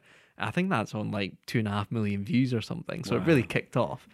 So that was my first kind of filming experience with them. But then we just went nuts, really, doing stuff in his bunker, walk arounds of cars, and any ideas he brought to the table. There was definitely a James May kind of glory era on the Drive Tribe channel. Um, We did our first roasting. That's now become like a regular Yes, thing. has, yeah. YouTube roasting YouTuber influencer cars. He loved doing that. Um, and we'd have the odd Hammond video, but he was so busy with his production company called Chimp, um, doing you know other other sort of side projects. He was quite hands off with Drive Tribe by that time. Um, so yeah, it was basically mostly James May. And my first experience with Richard was, I think we just filmed a Q and A video. But again, these guys, I think my main feeling when you're in the room for the first time with these guys is you cannot believe that that voice is coming out of that person. Mm. Because you know I, I i imagine like yourself i i was that kid that sat and watched all the reruns on dave Absolutely. I reckon there's certain episodes I genuinely think I could write you the script. Yeah. The Veyron race back from Yes. with, with the truffle. Yep, yep. I'm pretty sure I could write that word for word and like storyboard it. Yeah. you cannot believe that the voice that you've you've heard on all these Top Gear episodes is then just coming out of this human in the room with you of course, yeah. and I would say, I mean, naturally, you you chill out with them. Um, so I'd say because of the sheer amount of time I've spent with James and now with Richard, like I don't that feeling's probably gone away, which is a bit of a shame, really. I still like. I sometimes I still can't believe what's going on. Yeah. But uh, I say that's chilled out. I'd probably still have that same feeling with Jeremy if I was in a room. Um, but yeah, now that we've gotten to this position where you know Richard is now the boss, um, there's some situations recently that you know 14 year old Mike would just think, what on earth has happened? How are you in that position? I think there's two recently. One was where we went and collected Richard's old Jag. He owned a Jag XJR Yep. back in his Top Gear days, and it came up for sale. And we basically did a road trip up to I think it was Lincoln in the uh, Charger Hellcat that we've got um, to go collect it. And I'm, you know, I used to do that as a 17 year old with my pals. We'd, Yeah. you know, share a ride because they were going to buy their Corsa for That's their right. first car and Yep. stuff. And I was doing it with TV's Richard Hammond. It's just insane. Um, and then, as I say, this one recently, like going on this road trip, both, you know, he was in his Jag, I was in the Dodge, went to the Lake District first, and then up to the Highlands of Scotland for, for my road. Um, and, you know, we're on the radios, and it's, you know, I'm not, I'm not arrogant enough to say it was a Grand Tour episode, Yeah, yeah, yeah. basically, but the, the kind of fundamental of I'm following Richard Hammond in a car having an on camera radio conversation with him, it just blows my mind. How how the hell has that happened? You know, it's insane. Love that. Love that. Yeah. No, I can imagine it perfectly. And what about the? Um, I've heard various accounts from people that have worked on the production crew for Top Gear or um, other people in the media industry that have been on launches or been to events where they've met the three of them. I can imagine going to a motorway service station with a Richard Hammond is quite an experience. Yes, it can kick off in certain places. um, all it takes is one person to break the seal of "Can I have a selfie?" Oh, yeah. and then it's just bedlam. Sometimes uh, there was there was one petrol station on this road trip. It was the petrol station near Stirling, where we were actually filming a bit near it. We are filming something where I literally emptied an armful of Irn-Bru bottles into Richard's arms, and you know, to be fair, people were polite and sat and watched us do that. But then the second the A cam drops his camera, everyone just piles in, and um, you know, Richard's incredibly good in those situations. He's Right. more than happy to give his time to people, um, and yeah, it's just really cool to see that there's there's a couple of crazy moments where someone has and I think like one of the main things, one of my main jobs is to make sure that Drive Tribe isn't just fundamentally to do with the trio. Of There's course. just other stuff going on. So what's really nice sometimes is they get the fright of their life. I will, I will be, for example, in the Dodge, and someone will come up, like, "Oh, this is the Drive Tribe car, Mike. Oh, this is really, Oh, really cool." great. Not knowing that Richard Hammond is literally in the passenger seat, so they're looking at me, and then they just clock Richard Hammond sitting next to me, and they just can't believe it. But that's it's quite nice for kind of Richard to see that as well. Of that- course. that his the brand that he's essentially taken over. Yeah. is becoming this this this this thing that's not you know solely based on on essentially old Top Gear. Um, it's it's really cool having that fundamental and having that base. Um, for people, you know, I, I almost feel like we've inherited that that era of, of Top Gear fan for the channel. Um, but it's basically my prime job to make it more than that and make it live outside of Richard roasting YouTubers and Yeah, you know that yeah. kind of stuff. Love it, love it. Yeah, as you say, that must be that must be great for Richard to be able to see that because, of course, yeah, you it's a big leap, isn't it, to go off with this new brand, and it could be so easy to just sit there and go, oh well, you know, I've had my day, I've had my moment, that's done now. It's time to move on to other things, um, or, or you know, let let that world move on, and I'll just sit happily in my armchair, knowing that I was part of it for a chapter. But to see that. Yeah, what he's now putting his time and effort into is still growing and still working. Yeah, he's a great. super like aspirational dude. Like he he um still wants to attack projects and Mm. and build something. I think um uh you know with, with uh, the the success of Top Gear fundamentally like it was all kind of constricted by the fact it was the BBC and then I Mm, think the Grand course, Tour yeah. has allowed them to kind of stretch you know open up their shoulders a bit and and make it much more kind of their brand although Yeah. it's fundamentally Amazon. I think they've just kind of really um, explored it a bit more. Um and I think now like you look at it's he's, he's not you know messing around. He's got a massive classic car restoration business. He's got his production company that's filming all these TV shows one of them being about the classic car restoration business and then now he's got drive tribe which is now kind of becoming a proper company i'd Mm. say you know before it was just this massive behemoth Yeah. and now that he's taken it over and he's he's sorted out what actually works we're now building something really nice and i i can't wait to see where we're at in like five years time um Same. because it's it's building quite nicely Yeah, brilliant. Oh, it's amazing. So, I've got a list here of Okay. the uh, the project cars. Now, this, I mean, I think project car is like that golden ingredient, isn't it? When it comes to I want to make car content for YouTube that people are going to enjoy watching.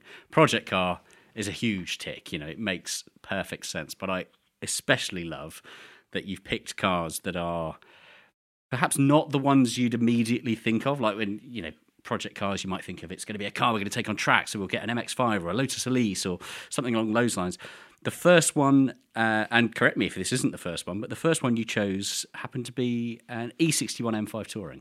Well, it does go further back than Ah. that. The first ever Drive Tribe project car was Don't tell me it was a British Leyland product. no, not quite. Oh, It was a Ford Mondeo Ah. ST200. Right. So that was my uh, essentially my graduation present from my dad. It cost nine hundred Ah. quid, and it was a rotten old V6 ST. It was basically my, my little touring car on the Mm. roads. That like Mark II sort of Alain Menu Yeah, yeah. Mondeo. Um, so I basically brought that with me um, to Drive Tribe and didn't do much with it, but then convinced the higher ups that we should have a project car. Yeah. Again, like full cars on the table. Like I, I was just looking at what Car Throttle were doing, Mm. and they were just seemed to be having a great time with these, just buying these cheap cars, doing fun things with them. I thought, right, I've got one of those. Let's have a go. And what was perfect was a Grand Tour episode went out about three months before I sort of brought it to the table, where Clark's Hammond May sat in an ST200 and agreed it was the one car, one of two now, that they all agree they like. Brilliant. There's two cars in the world. It's a Subaru Legacy Outback and the Ford Mondeo ST200. The only two cars that they all have nothing bad to say about.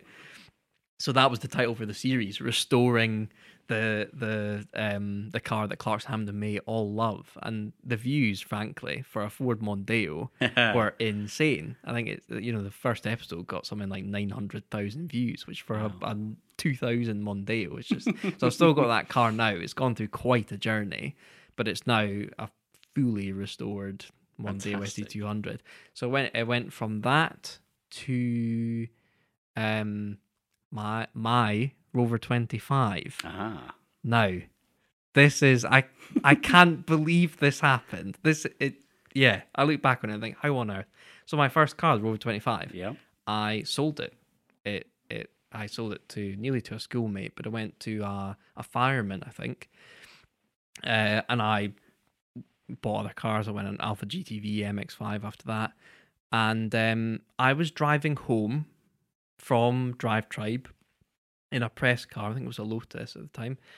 Driving on the outskirts of Edinburgh, I went past a military barracks Mm-hmm. the the car park was just on the left, and I, I saw this red MGZR sitting there, fully abandoned. Mm-hmm. I was like, oh, I used to have one of them. I get closer to it, and I was like, oh, I even put that wing on it, and oh, he's done the same thing.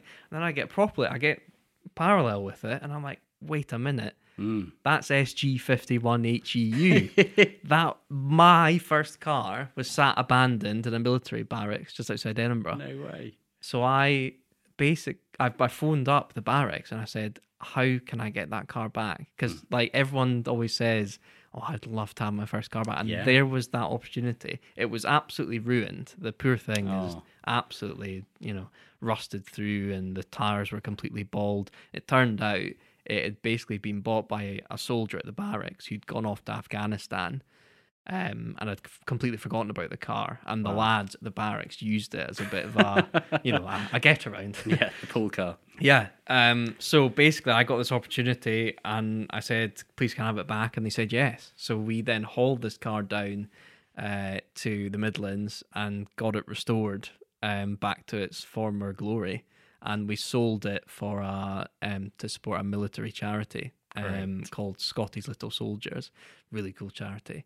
Um, and you know, people went mental at me saying, "Why did you sell? Why did you get rid of your first car, having just saved it?"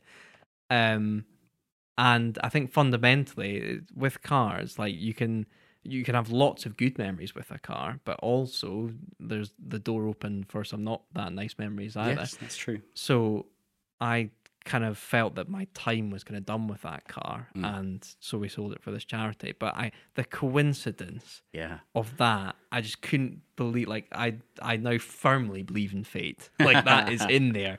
Everything happens for a reason. One hundred percent. Yeah. Like that car was insane.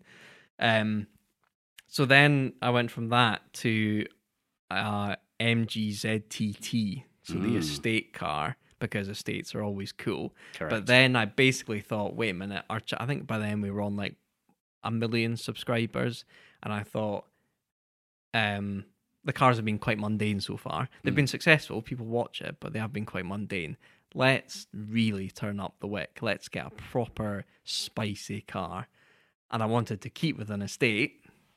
And I, growing up like yourself, like in a certain era of Formula One, Mm-hmm. the V10 engine Mm-hmm. is the one. Yep. V12s, yeah, whatever. V8s, Yep. too many of them. The V10's where it's at.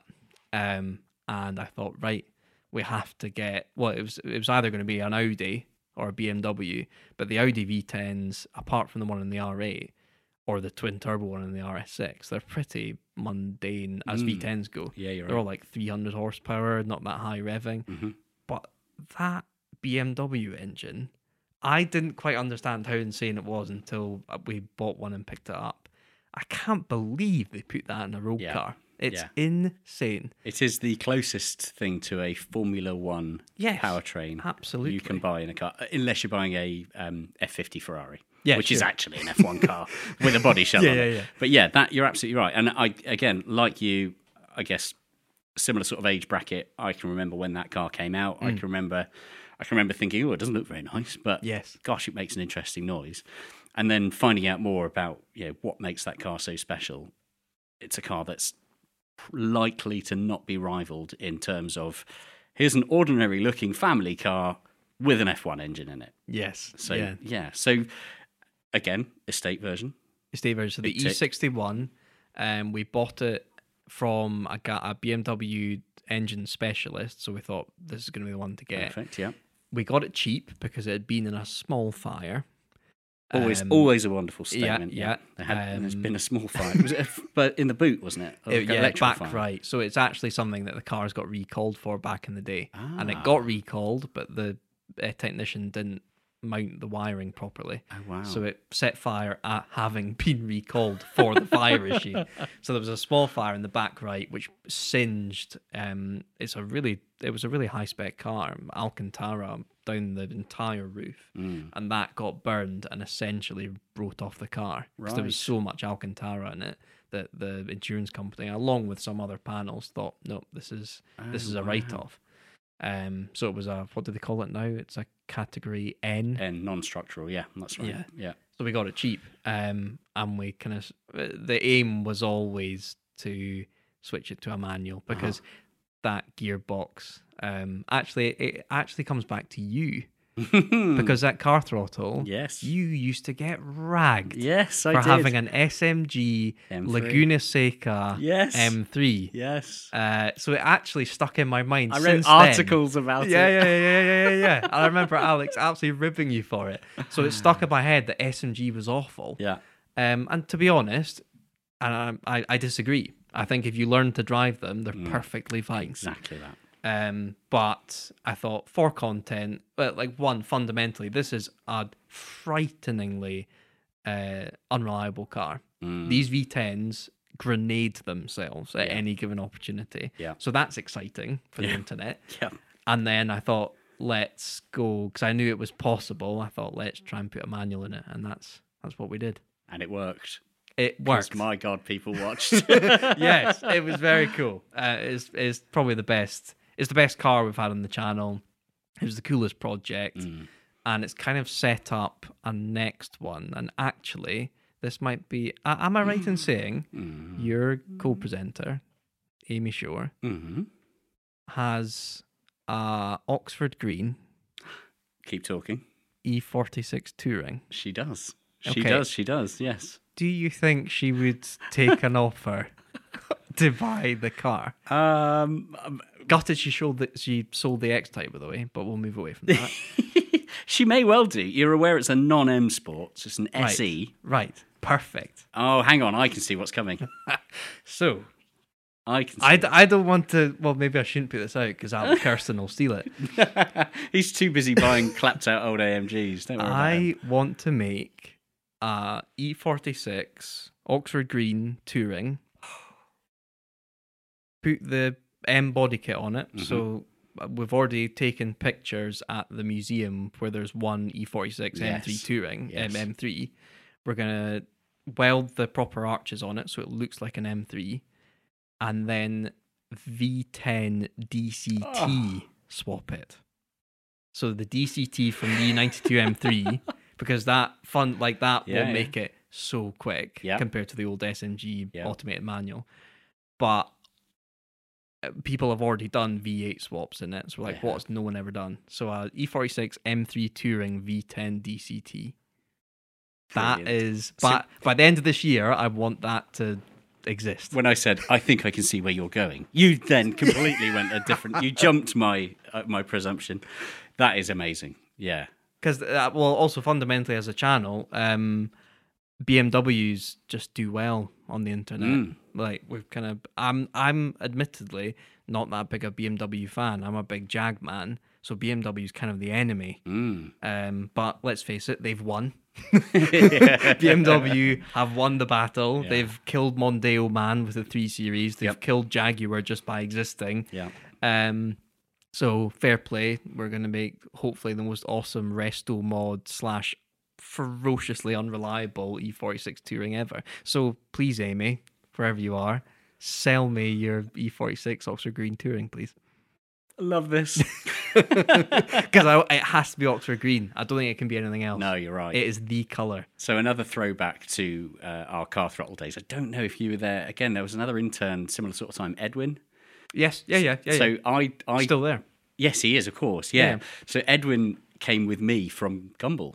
Oh, Edwin was Oh, cool. my intern at Gumball, and then when I started at Car Throttle, he brazenly jumped into my DMs and went, "Can I come now to Car Throttle?" I was No, like, no, he knows his Yeah. stuff. He's So he has. Awesome. He's also he's the proud owner of an Oxford Green E46 M3. Did you, are you aware of this? oh, I thought you were about to say touring. no, no, Oh, no, no. no. Yes, Yeah, yes, yeah, and yes. he's done a V. He's done a V10 swap. yeah, no, no, yes, he's got yeah, yeah. yeah. I, I'm, I'm low key trying to get that from him. I- Okay. I, want that car because I think an Oxford Green E E46 M3 is the ultimate car. So I, I couldn't believe they used to be like five grand. Oh, right? don't. Well, you destroyed the values of E E61 M5s because I can I can vividly remember going on Auto Trader, putting in M5, clicking the lowest to highest because we all do it. Let's all, let's be honest, we all do that Yep. when we're looking for our cars. Yep, yep. And um, in the rankings of 12, 13, 14,000 pound M5s, there were Tourings. And then you put your videos on YouTube and you ruined it because they're now all 35 I, grand. if you had been up for it, I would have given you a very good deal on it. Because the thing is, the drive drive touring would have stayed in the industry. I would have been well up for it. Who's got it? Who bought it? Uh, some German man Oh, who has not actually come to collect it yet. Oh, So, well. if you want it. but no, the, the reason I'm asking for E46 M3 prices is because um, Alex has recently bought Yes. what seems to be a bit of a down and out E46 M3. rotter. And it was £9,250. Oh, was it that much? I think it was a bit cheaper than that, no? I swear it was nine grand. Oh, I thought it was only about. I'm looking for my. Phone. I thought it was only about. and I'm like, it, seven if, or eight if pounds. that is bargain bucket E46 M3, what what is a nice one? It's got- Edwin will be charging you 30 grand. I think he'll he'll want close to twenty, yeah, twenty five ish. I I Oh would my think. But you're right because I you know I bought mine. We've we've fallen into the uh, the, the category of we might as well just be down the pub now. But I bought mine for six six thousand five hundred pounds in 2013 and thought I'd won the game at that. I was Yeah. like, that seems sensible. Yeah, yeah. It was the dream car in the dream color. Laguna Seca, wasn't Laguna it? Seca, Yeah. Yep.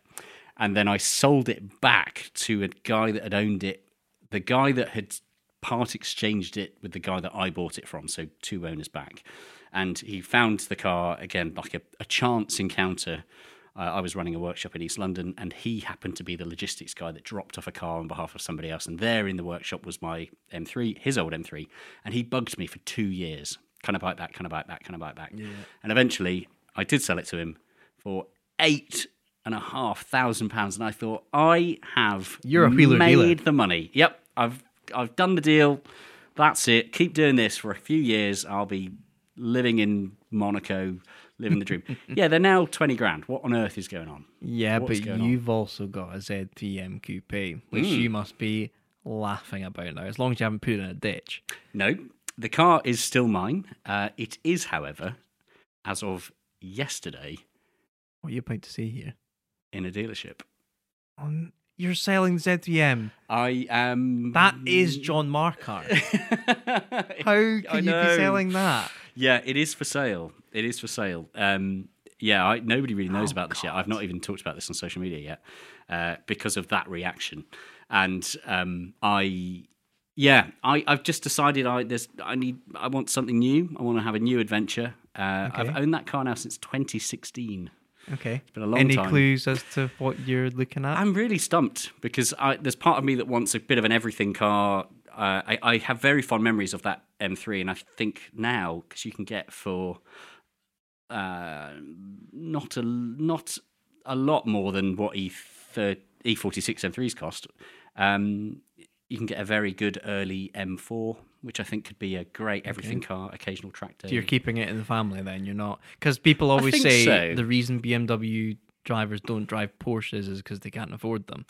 well, But your Z3M, I don't want to go into how much that's on the market for, unless you want to say, but I imagine that is Well, Porsche is, money. I don't know because I because it's so unusual. It has the wrong wheels. It's got the wrong seats. The steering wheel's on the wrong side. The boot, the bonnet's made of plastic. The windows are made of plastic. It's not a purist car. Somebody, the, the only person that's going to buy that car in the condition it's in, really is going to really want that car. But I, but I think um, maybe it's just because we're in a microcosm. But I believe that that will be a known car, Mm. and that has you will have a friend that will be like, yes, that will know the car and be like, yes, I'll have it. Perhaps, yeah. That's the way I can see that going. We'll see. It's currently with Low Classics in um, Abergavenny. Uh, the the guy that I I think is, if you've got a un- slightly unusual older car to sell, that's where it goes. I didn't want the hassle of selling a car myself, so that's where it is. So yeah, um, there you go. There's another exclusive Breaking that I haven't talked about.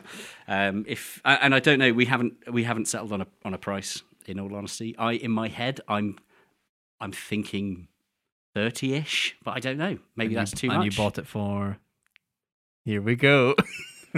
fourteen thousand. Oh my god. so uh, He's rolling in it. yeah, we'll we'll see. But you know, I, again, I, I am a firm, firm, firm believer of the statement that any item in the world, be it car, house, boat, it is only ever worth what someone's willing to pay for it. And I could ask, you know, I could go completely full bottoms and go sixty grand. It's never going to sell for sixty grand. It's never going to sell for fifty. It, you know, we'll see. In a world where RS 500 cars Yes. sell for half a million pounds, who knows? You could be staring at a hundred grand Beamer. Well, again, CSL M3s. That was the other one that I was hoping was in my sights for. That would be a nice progression from the Z3M. And all of a sudden, they're a 100 grand. Yeah. What on earth has happened And, the, and a lot of them are being manualized by the person that yes. does uh, everything M3, everything M now. Uh, he did the M5. Yeah, he's he's got constant CSL customers. waiting list, yeah. Yeah, mad. Well, The Driven Chat podcast in association with Paramex Digital. so other than Amy Shaw's, maybe, um, E46 M3 in Oxford Green touring with a V10 DCT. CT. Yeah. I'm, I'm, I'm struggling to get past it because I think I, That'll make a really good exciting. badge on the rear. If we just stencil that out in a massive badge on the rear. well, abbreviate it. Hang on. So it would be Amy Shaw. So A S E forty six M three touring. touring. So we'll put T Yeah. uh, V10 V ten DCT. DCT. So ASE46 M3 TV10 DCT. Lovely. That'll go from the BMW badge in the middle all the way to the brake light. Ah, perfect. So other than the ASE forty six M three T V ten DCT, what else can we expect to see? So we're just about to start a project on Richard's Subaru from the Grand Tour. So he on the last the Norway one, he had a Impreza STI Ah, uh, V Limited for all you. Scandi Flick. Yes, exactly. Mm. And he wrapped it in a martini livery, and it was called Martin. So we are going to basically restore it because these cars come back from the Grand Tour battered. I can only imagine. So we're just going to get it as a nice example. That's what our audience likes. They don't like anything crazy. They Yeah. like returning it to factory. So that's what we're going to do. Apart from he wants 500 horsepower from it, um, which I think is Okay. doable from Yeah. those engines. So we'll be doing that. Um, something that I would like to do. I've yet to find the right car for it. But do you know the Alfa Romeo Brera? I do. I'm a big fan. Well, exactly. Pretty car. exactly. I feel like everyone again that grew up with Top Gear, Yeah. the Brera's like a thing. Yeah. Uh, apparently, it was a letdown as a driver's car. It looked great. Yeah. but it drove like a Fiat or whatever it was based on. Mm-hmm. Um, so I would like to get my hands on one of those and make it the car it should always have been. Okay. So either a V6, they had the Busso V6, which is the obvious one, but they also did a five-cylinder diesel which Oh. you can make sound like an Audi Quattro if you get the right exhaust on it. And I've been told it's lighter up front, so actually handling wise, it's the one to go for. But will I get shouted at for not getting the Busso V6? I'm Hmm. not sure. What will cause more in- internet controversy and get people commenting? That's Well, the question. Well, yeah, piss people off by getting the diesel, possibly. Um, another one I can't talk about because it's linked to the next Grand Tour, but it'll be in line with that. Um, one I can talk about, and actually it's off the drink that's in front of me right now. I would like to get my hands on a Red Bull Mini know, with Ah, the cans on them Yes. and it just so happens Richard, uh, Richard's landlord at the smallest cog, so the workshop next door, is a place called HMS Engineering, and they build just like industrial stuff, Mhm. steam engines, cranes, all that kind of thing. They've got something called a sonic cannon. I like where this is going. This is an insane piece of kit. You, it's used to fire at clouds, and it will immediately disperse a cloud. And it was built in France because they had, there was a few years where they had really bad hailstorms and it was destroying crops. No They'd way. literally fire a sonic boom into a hail cloud and it would just disappear. So, I would like him to build a cast iron cannon to fit within the can of the Red Bull Mini so that we can park this up at Goodwood or whatever car show will be willing to have this And improve weapon. the weather. Well, either that or just fire stuff out of it. Um, so literally have a Red Bull like siege cannon. Oh my god. Um, the only issue is, uh, uh, Red Bull Mini. They're all crushed once they're finished Are they? because they're not actually taxed cars. They're they get through this tax loophole of being like marketing something or others. Ah, I've heard a similar thing about UPS trucks. Yes, yes, it, it will be the exact same as that. And so if you have one privately, and there are some people that have them, Ah. you have snuck them out of garages that are specifically contracted to crush them and decommission them. I So, see. Uh, my plan is to somehow get hold of one. I know they exist, and I'm chatting to a few people and Great. create a medieval siege cannon.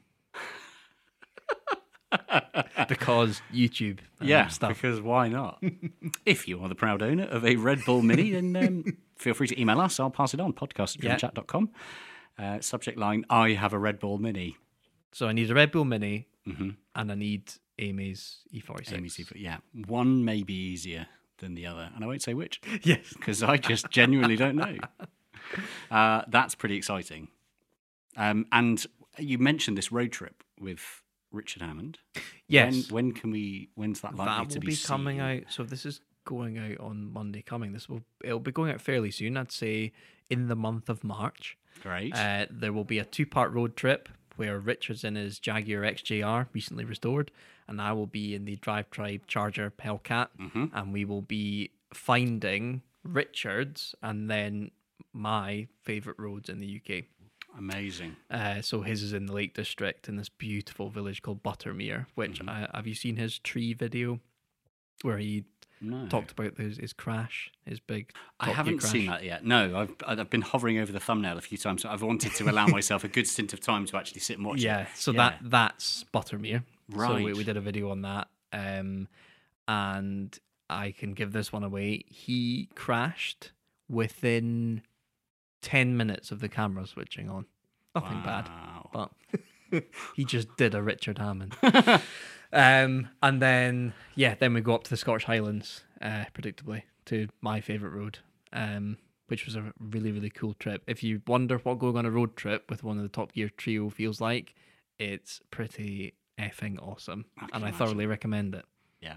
I'm looking forward to that. That's going to be great. Uh, can we know what your favourite road is, or shall we wait and see? Yeah, yeah, yeah, yeah. Um, it's called the Duke's Pass. Yep. It's uh, just off a village called Aberfoyle, and it's a proper. So Richards Road was like just it was single track, but it's like picturesque. I was going to say, yeah, the Lake like- roads are pretty yeah, being yeah. tiny narrow. it wasn't. It was just what it meant to him. That's Yeah. why it's his favorite road. Well, my road is as a twenty-year-old where I would take my MX-5 Yeah. to rag the hell out of it. I I rode on a Royal Enfield bike only in August last year, Duke's Pass. Oh, cool. it's- yeah, amazing. it is more a biker's road. Um, but yeah, so the, and the the amazing thing with it, I'm pretty sure every single corner cambers with you. Uh-huh. So it just, I mean, it feels like bits of the Nurburgring Yeah, sometimes that yeah. you really tuck the car in. That over two ton Hellcat wasn't exactly ideal for it, but still, it, it was cool to try and hustle it up there. Amazing, amazing, exciting stuff. Yeah, Yes. looking Coming soon. to- coming soon to a YouTube channel near you, a computer screen or mobile telephone near you. You mentioned, and, and we've kind of skirted around this subject a few times throughout our chat, but the engagement from the viewer, and you mentioned that when you first came on the channel, there are people they were like, "Oh, funny accent," but you know, seems to know his stuff. Mm-hmm. Does does h- how do you react to feedback? As in the comments that are constructive versus the comments that are just a bit silly. Does it get to you? Do you? Um, you know what's interesting? I, I've um, you.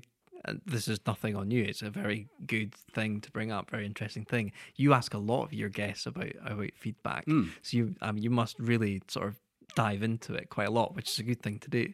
Um, I it's it's been very interesting. I I've um as I say I, I came in with no video experience at all to a YouTube channel with quarter of a million subscribers. Of course, yeah. So that um I've they've the audience has literally watched me learn how to vaguely become a YouTube presenter ever since. So they've seen me make absolute howler mistakes, seen me do some stupid things, say some stupid things. Um so there's that aspect. Another aspect is some people come to the Drive Tribe channel and fair play to watch the trio Yeah, between Grand Tours. Yeah. So there are people that will see that it's not Richard Hmm. and they'll click off, or in some extreme cases, they'll leave a nasty comment. But I just have to fully come to terms with the fact that, of course, Hmm. I'm not anywhere near the level of Richard Hammond. So I can see why some people may be kind of disappointed in that. And my my only goal is to convince some of those people that actually that Scottish lad isn't that bad, and Yeah. actually that's quite a cool car, and he's doing a cool thing with it. Um, so it, there have been times where it's been quite brutal, um, and there's kind of nothing you can really do about it apart from just know that you've made a good piece of content, you're happy with it, and I again like I feel that if I wasn't working at Drive Tribe, I would be a subscriber. So like if if I think it's an okay video, then you know on the most part the audience will too. So yeah, it's been a, it's been a really interesting journey, and I've I'm sort of learning how to deal with that feedback. I my general rule is I will wait for the video to mature. I'll wait for the YouTube algorithm to sort out the comments, and then I will read the top five Okay. just to get a gist of what the audience thinks of the video, hmm. whether they've liked it, whether they fundamentally not liked it, what stuck out to them. You can generally get that from the top five comments. Anything below that, you're just opening yourself up to hmm. stuff that our brains are not sort of programmed to deal with. Um, so that's the way I keep it. Thankfully, my production guys, they are what these people that refresh constantly and read every comment, so they kind of do that for me. Yeah. And if I need to hear something, I'll hear it. But I think you know, if I read through every comment on all our videos, I would probably quit within a fortnight. Do you think you would? Yeah, it's just it's it's uh, humans aren't currently built to deal with instant feedback and it's it's it's frustrating that our brains work in a way where the 10 nice comments are completely drowned out Yeah. by um by a nasty one for example where i put up a post i did like a collab with richard on instagram from our road trip and it's me and him standing beside the dodge and you know, loads of really nice comments. But then there was just this one guy who talked about how he loves Drive Tribe, but that guy. And like, it, it was interesting to kind of sit and look at it, being like, I've just had this insane experience with Richard. Yeah.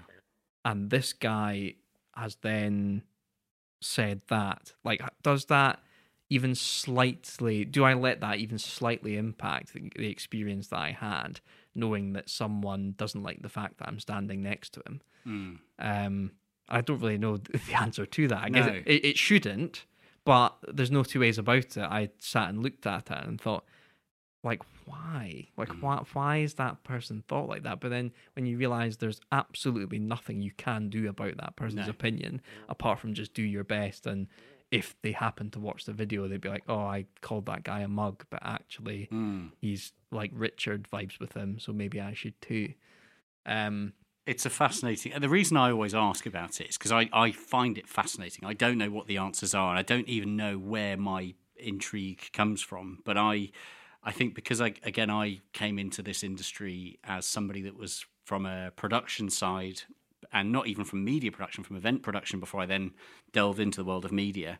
And I think, but my big first exposure to it all was at Car Throttle and seeing people giving negative comments. And there, because there were so many comments coming in, I was kind of like, oh, it doesn't really matter. And this wasn't towards towards me or, or even anyone else particularly. It would be, you know, uh, the fact that it might be a car that they don't like and somebody's gone out of their way to tell us we got a fact wrong or something like that. But then I have since obviously then appearing on YouTube channels, you know, I've seen bits and pieces and as I said right at the beginning, you can't please everybody. There's always going to be someone that doesn't like the way you say something. Um, but yeah, I find that the, I find the psychology of it all absolutely fascinating and, and like you say, you know, it, it's it, it- is it warranted that that one comment can detract from that whole experience and the fact that but sadly, are- it can. it can. There are situations And- where it can. And you're right because the us as humans, if we hear ten lovely compliments in a day, but two people give us a bad compliment, that's the one we take away. It's and it's a shame. And I, I don't know how it's ever improved. I don't know how we get rid of it because again, the comments are coming from people that aren't aren't ever even imagining themselves in the position of fronting content, presenting content, bringing a story, creating a story, writing a script, coming up with the ideas. They're the people that are sat at home, perhaps in a job they're not very happy with, or you know, perhaps they, they dream of it but don't. Yeah. It never worked out. It's it, I, I do find the, and I don't even know where I'm going with the statement because I, I can't come to a conclusion of it because I will never understand it. No, I, I totally, I've, I've, I've fallen into a, a similar mindset as well. And uh, what I was saying earlier, I've really enjoyed listening to your other guests and listening to their answers from different areas of, of the industry. Because, for example, if Richard was to be asked this question, he would have a very different answer because his heyday, he would only ever really hear about how a Top Gear had been reviewed if he bought a newspaper. Yeah. Realistically Yeah, yeah. there was an era where that if he wanted to know what they thought of him in that episode, you'd open the Guardian or mm, whatever. yeah. While now, I we can put up a bit of content, and literally within a minute, there will be opinions being thrown around, which is just it's it's such a bombarding thing that I've just fully disconnected from it. And as mm. I say, I will I will dip in when. I, I hate the first half hour of a video going live. I get incredibly anxious about it. I hate it. Um, and I, I I never want to sort of sit and watch it once it's live. I kind of schedule it and then try not to think about it. But I think that's from a time when I mean there was a, fair, a fairly um, vicious era where we had lots of James on the channel, and then me popping up like it did rile people up because like, I've not subscribed to Drive. I've subscribed to Drive Tribe to watch James May, and I that I can totally understand that because he's going to be the thumbnail that you click on and this that and the other. Of course, yeah. Um, and I think, thankfully, over the last two years or so, we've managed to transition it away from that, um, from just being reliant on them. And people will now come to the channel to watch the latest project. Like we're doing a Jaguar thing right now, and uh, the Beamer before it. Um, but yeah, it's it's. It, I don't want to sound like you know working for Drive Tribe is is horrendous or anything. No. It's not. There, there, there's some pretty. There can be some bad moments, but overall, it's it's it's, it's been it's been incredibly good. But um, yeah, I, I I I don't know what to do about being seen sometimes as a blocker to the likes of Richard Hammond because without the content that we're creating, like the projects outside of Richard, there course. wouldn't really be a company. No. If it was just if it was just Richard Hammond on or James May on YouTube, um, you know, it, it's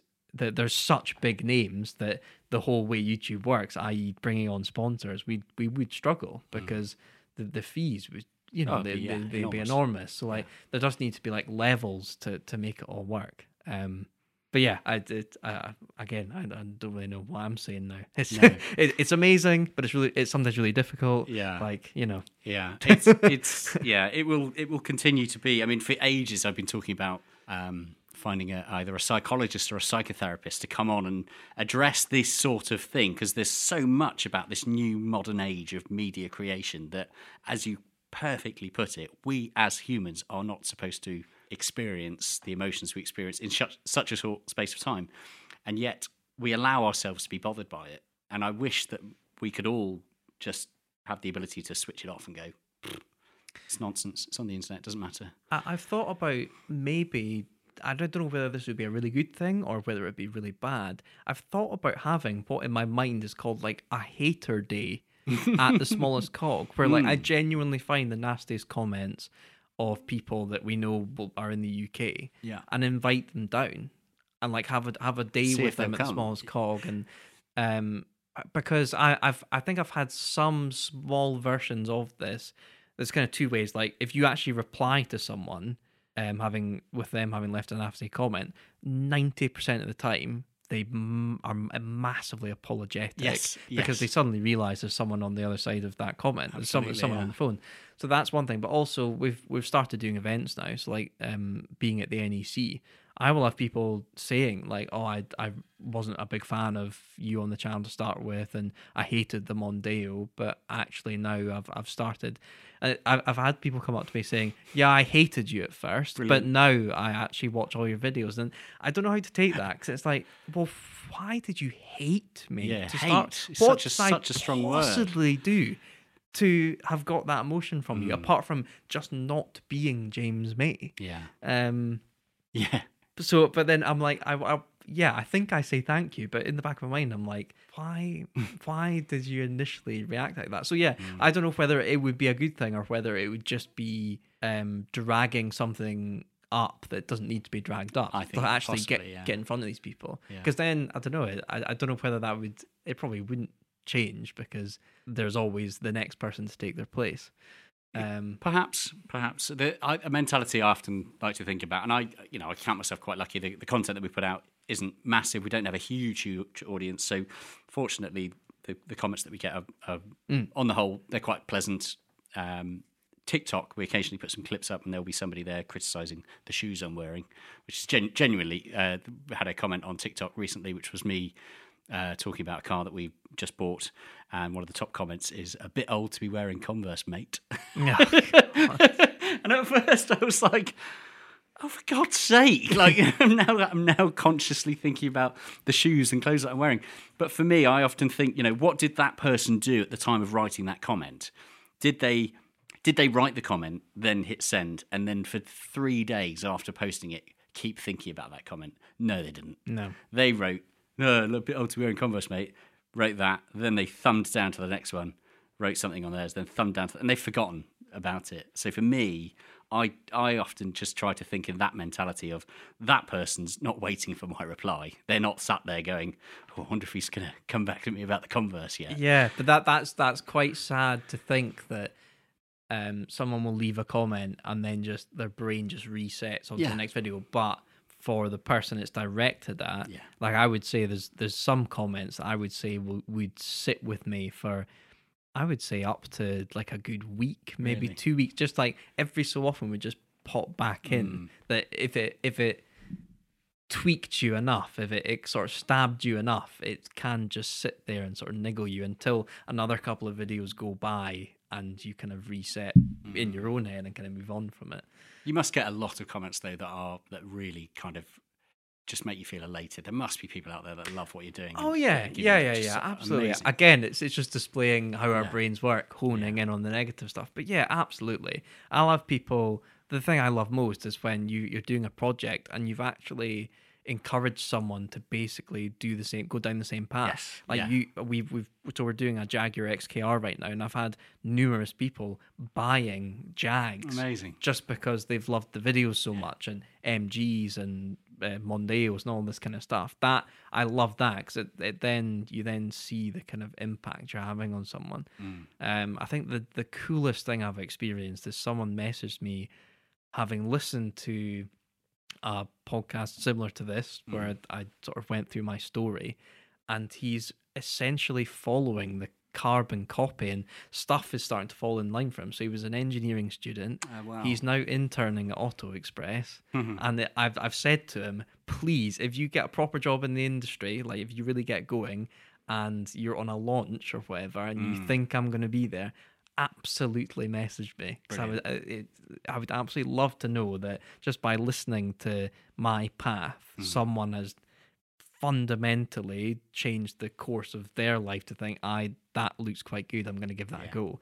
So yeah there's stories like that where you're like yes okay this is 100% worth it loving life. Um and yeah that's i don't know I, I guess it would be going to a, a psychologist and kind of thinking these things through but that is how i would want my brain to be programmed to think. Mm. um but i don't know whether just as humans we we are or maybe as british people we just think slightly negatively Perhaps. um, perhaps. less optimistic. But that, that's also something interesting, just on another strand. That audiences, American audience, um, super supportive, and if you've achieved something, they're rooting for you, and they, they want to follow you.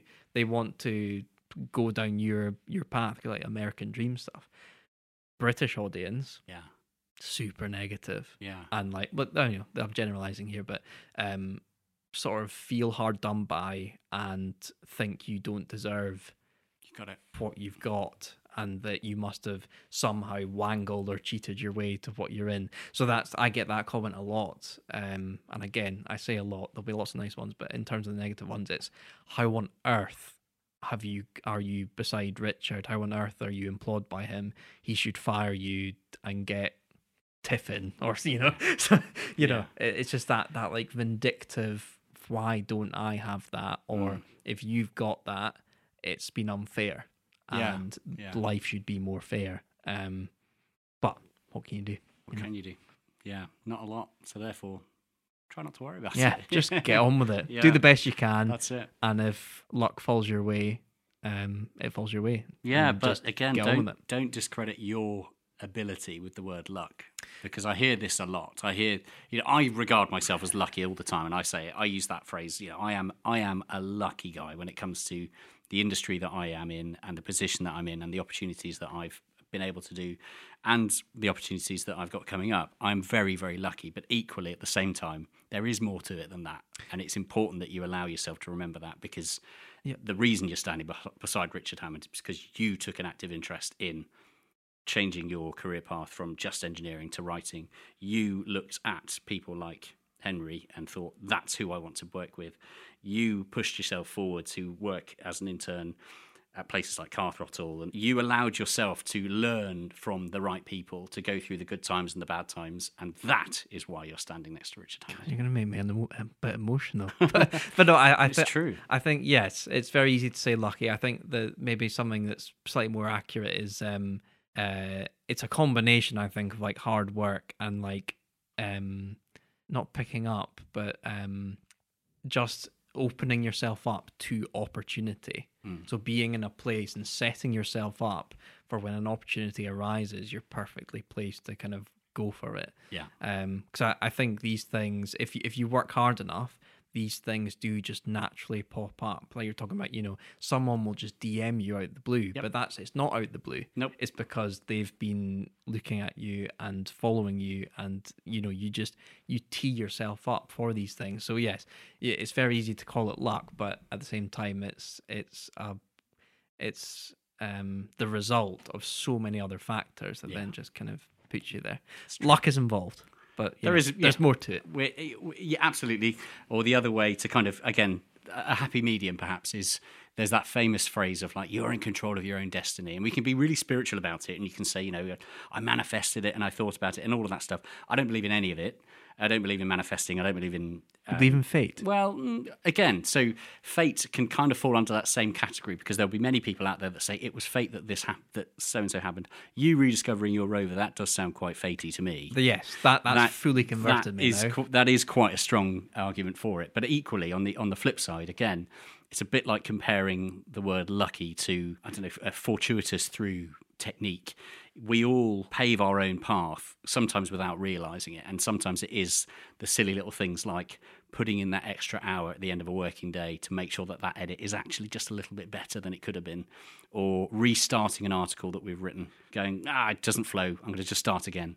Um, it could be the little details like that that then result in those people, the right people, seeing your content and going ah that's a bit different. Because you can guarantee that Henry Catchpole when he first started writing his articles didn't finish and go that'll do. he didn't. Yeah, yeah, yeah. He finished an article and went, "No, that needs to be better." One of my favourite writers still to this day is the controversial Jeremy Clarkson. I find his writing ability so inspiring, and I hope that one day I get the opportunity to say it to him, even if it's in a passing comment. But his ability to capture, um, like you said about Henry, a, an environment, a world, a scenario in written words, to me is just awe inspiring. And you know, again, full well that he has never finished an article and gone, that'll do. He's finished an article going, okay, that's ready to go. Yeah, yeah, he does always say it's all about the words. Like, Yeah. Even like the television show, it's Yeah. like that's literally all he hones into. Absolutely. but Um, that is that is what you have been doing in every aspect of your career, and that is why you are where you are. So he's saying it's not fate that we happen to be sitting in the car office for the four months or what saying that we were together, and therefore are in this room. And then what does what domino does this then start to topple? Next minute it'll be me, Jeremy, James, and Richard. You know Sat in here. what next? you never know. You never know. Um, it, again, it, I, it's not fate. It's simpler than that. Um, we're massive car nerds. That's what it is. Uh, that is the fundamental. That's yep. it. That's all it takes. That's all it takes. And if there's anyone listening to this conversation right now who perhaps is looking forward to a career, maybe you've already embarked on that scary university degree, or you've decided even earlier than that, perhaps you're at college or sixth form and you've decided to focus on English language or some media studies or something to to maybe one day get you to a position where you can make content, whether that's written or video or whatever the new social media aspect is going to be in and around cars because you simply love cars this is why you keep doing it Yeah, and actually, I, it's one thing I I really really love interacting with. As I say, like that guy that messaged me saying the path he's now going hmm. down, having listened. If anyone has any questions about how to get going or any advice on what route to go down or whatever, like DM me. I'm more than happily have a chat about that, whether you're at uni or post uni or whatever you're doing. Mm-hmm. I, I can never promise that there's anything at Drive Tribe, but Sure. I absolutely love having a chat with people about um my experience and trying to as I say, like so much of it's about opportunity. If there's any opportunity like from anywhere, just from a bit of advice, um I'm more than happy to sort of have a chat and, and give that sort of advi- give that sort of advice. But um, yeah, I I I, I want the uh, motoring industry to be having looked at the Auto Express stuff and then pivoted to the Car Throttle and seen those experiences. I want the industry to fill up with um sort of younger, passionate, more diverse people. Because I think coming into it, it's changed a lot recently. But you look back and it, it has been very straight laced. Yeah. And it's really cool now that I think we're, we're kind of emerging out the other side of that. But the more that anyone that fancies a go at it has a go at it, correct. um, the better. And I think I think you know anyone that wants to have a go, Mike underscore Fernie, hit me up. I'm I'm keen to chat. perfect. Amazing. Mike thank you. Thank you. um, this has been really good.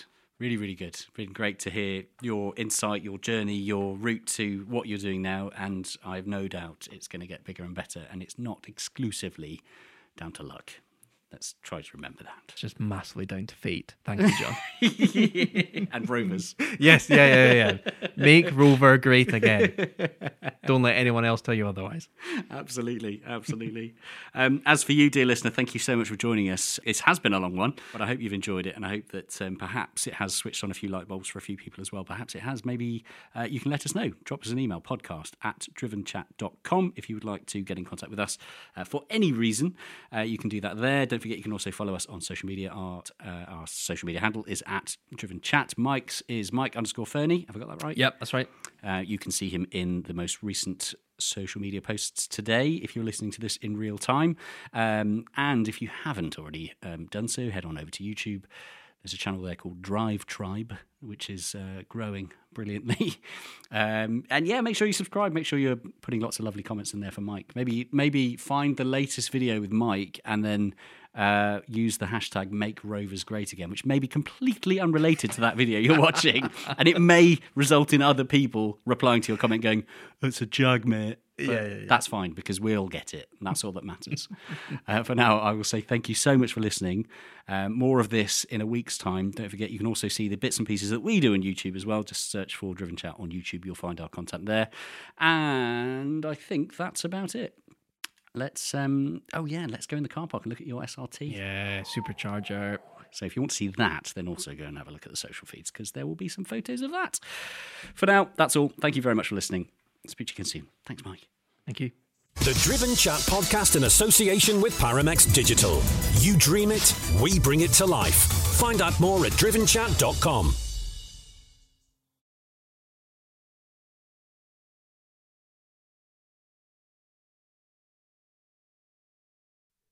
Oh, wow. You've made it to the end. The very end. And it's John Markar here again, reminding you that this podcast, the Driven Chat podcast, has now run its course and has come to an end. To find a new format, search the Driven podcast in your preferred podcast app or head on over to the website driven.site to find some quick and easy links through to the new episodes in the new formats on your preferred apps. Thanks. Bye.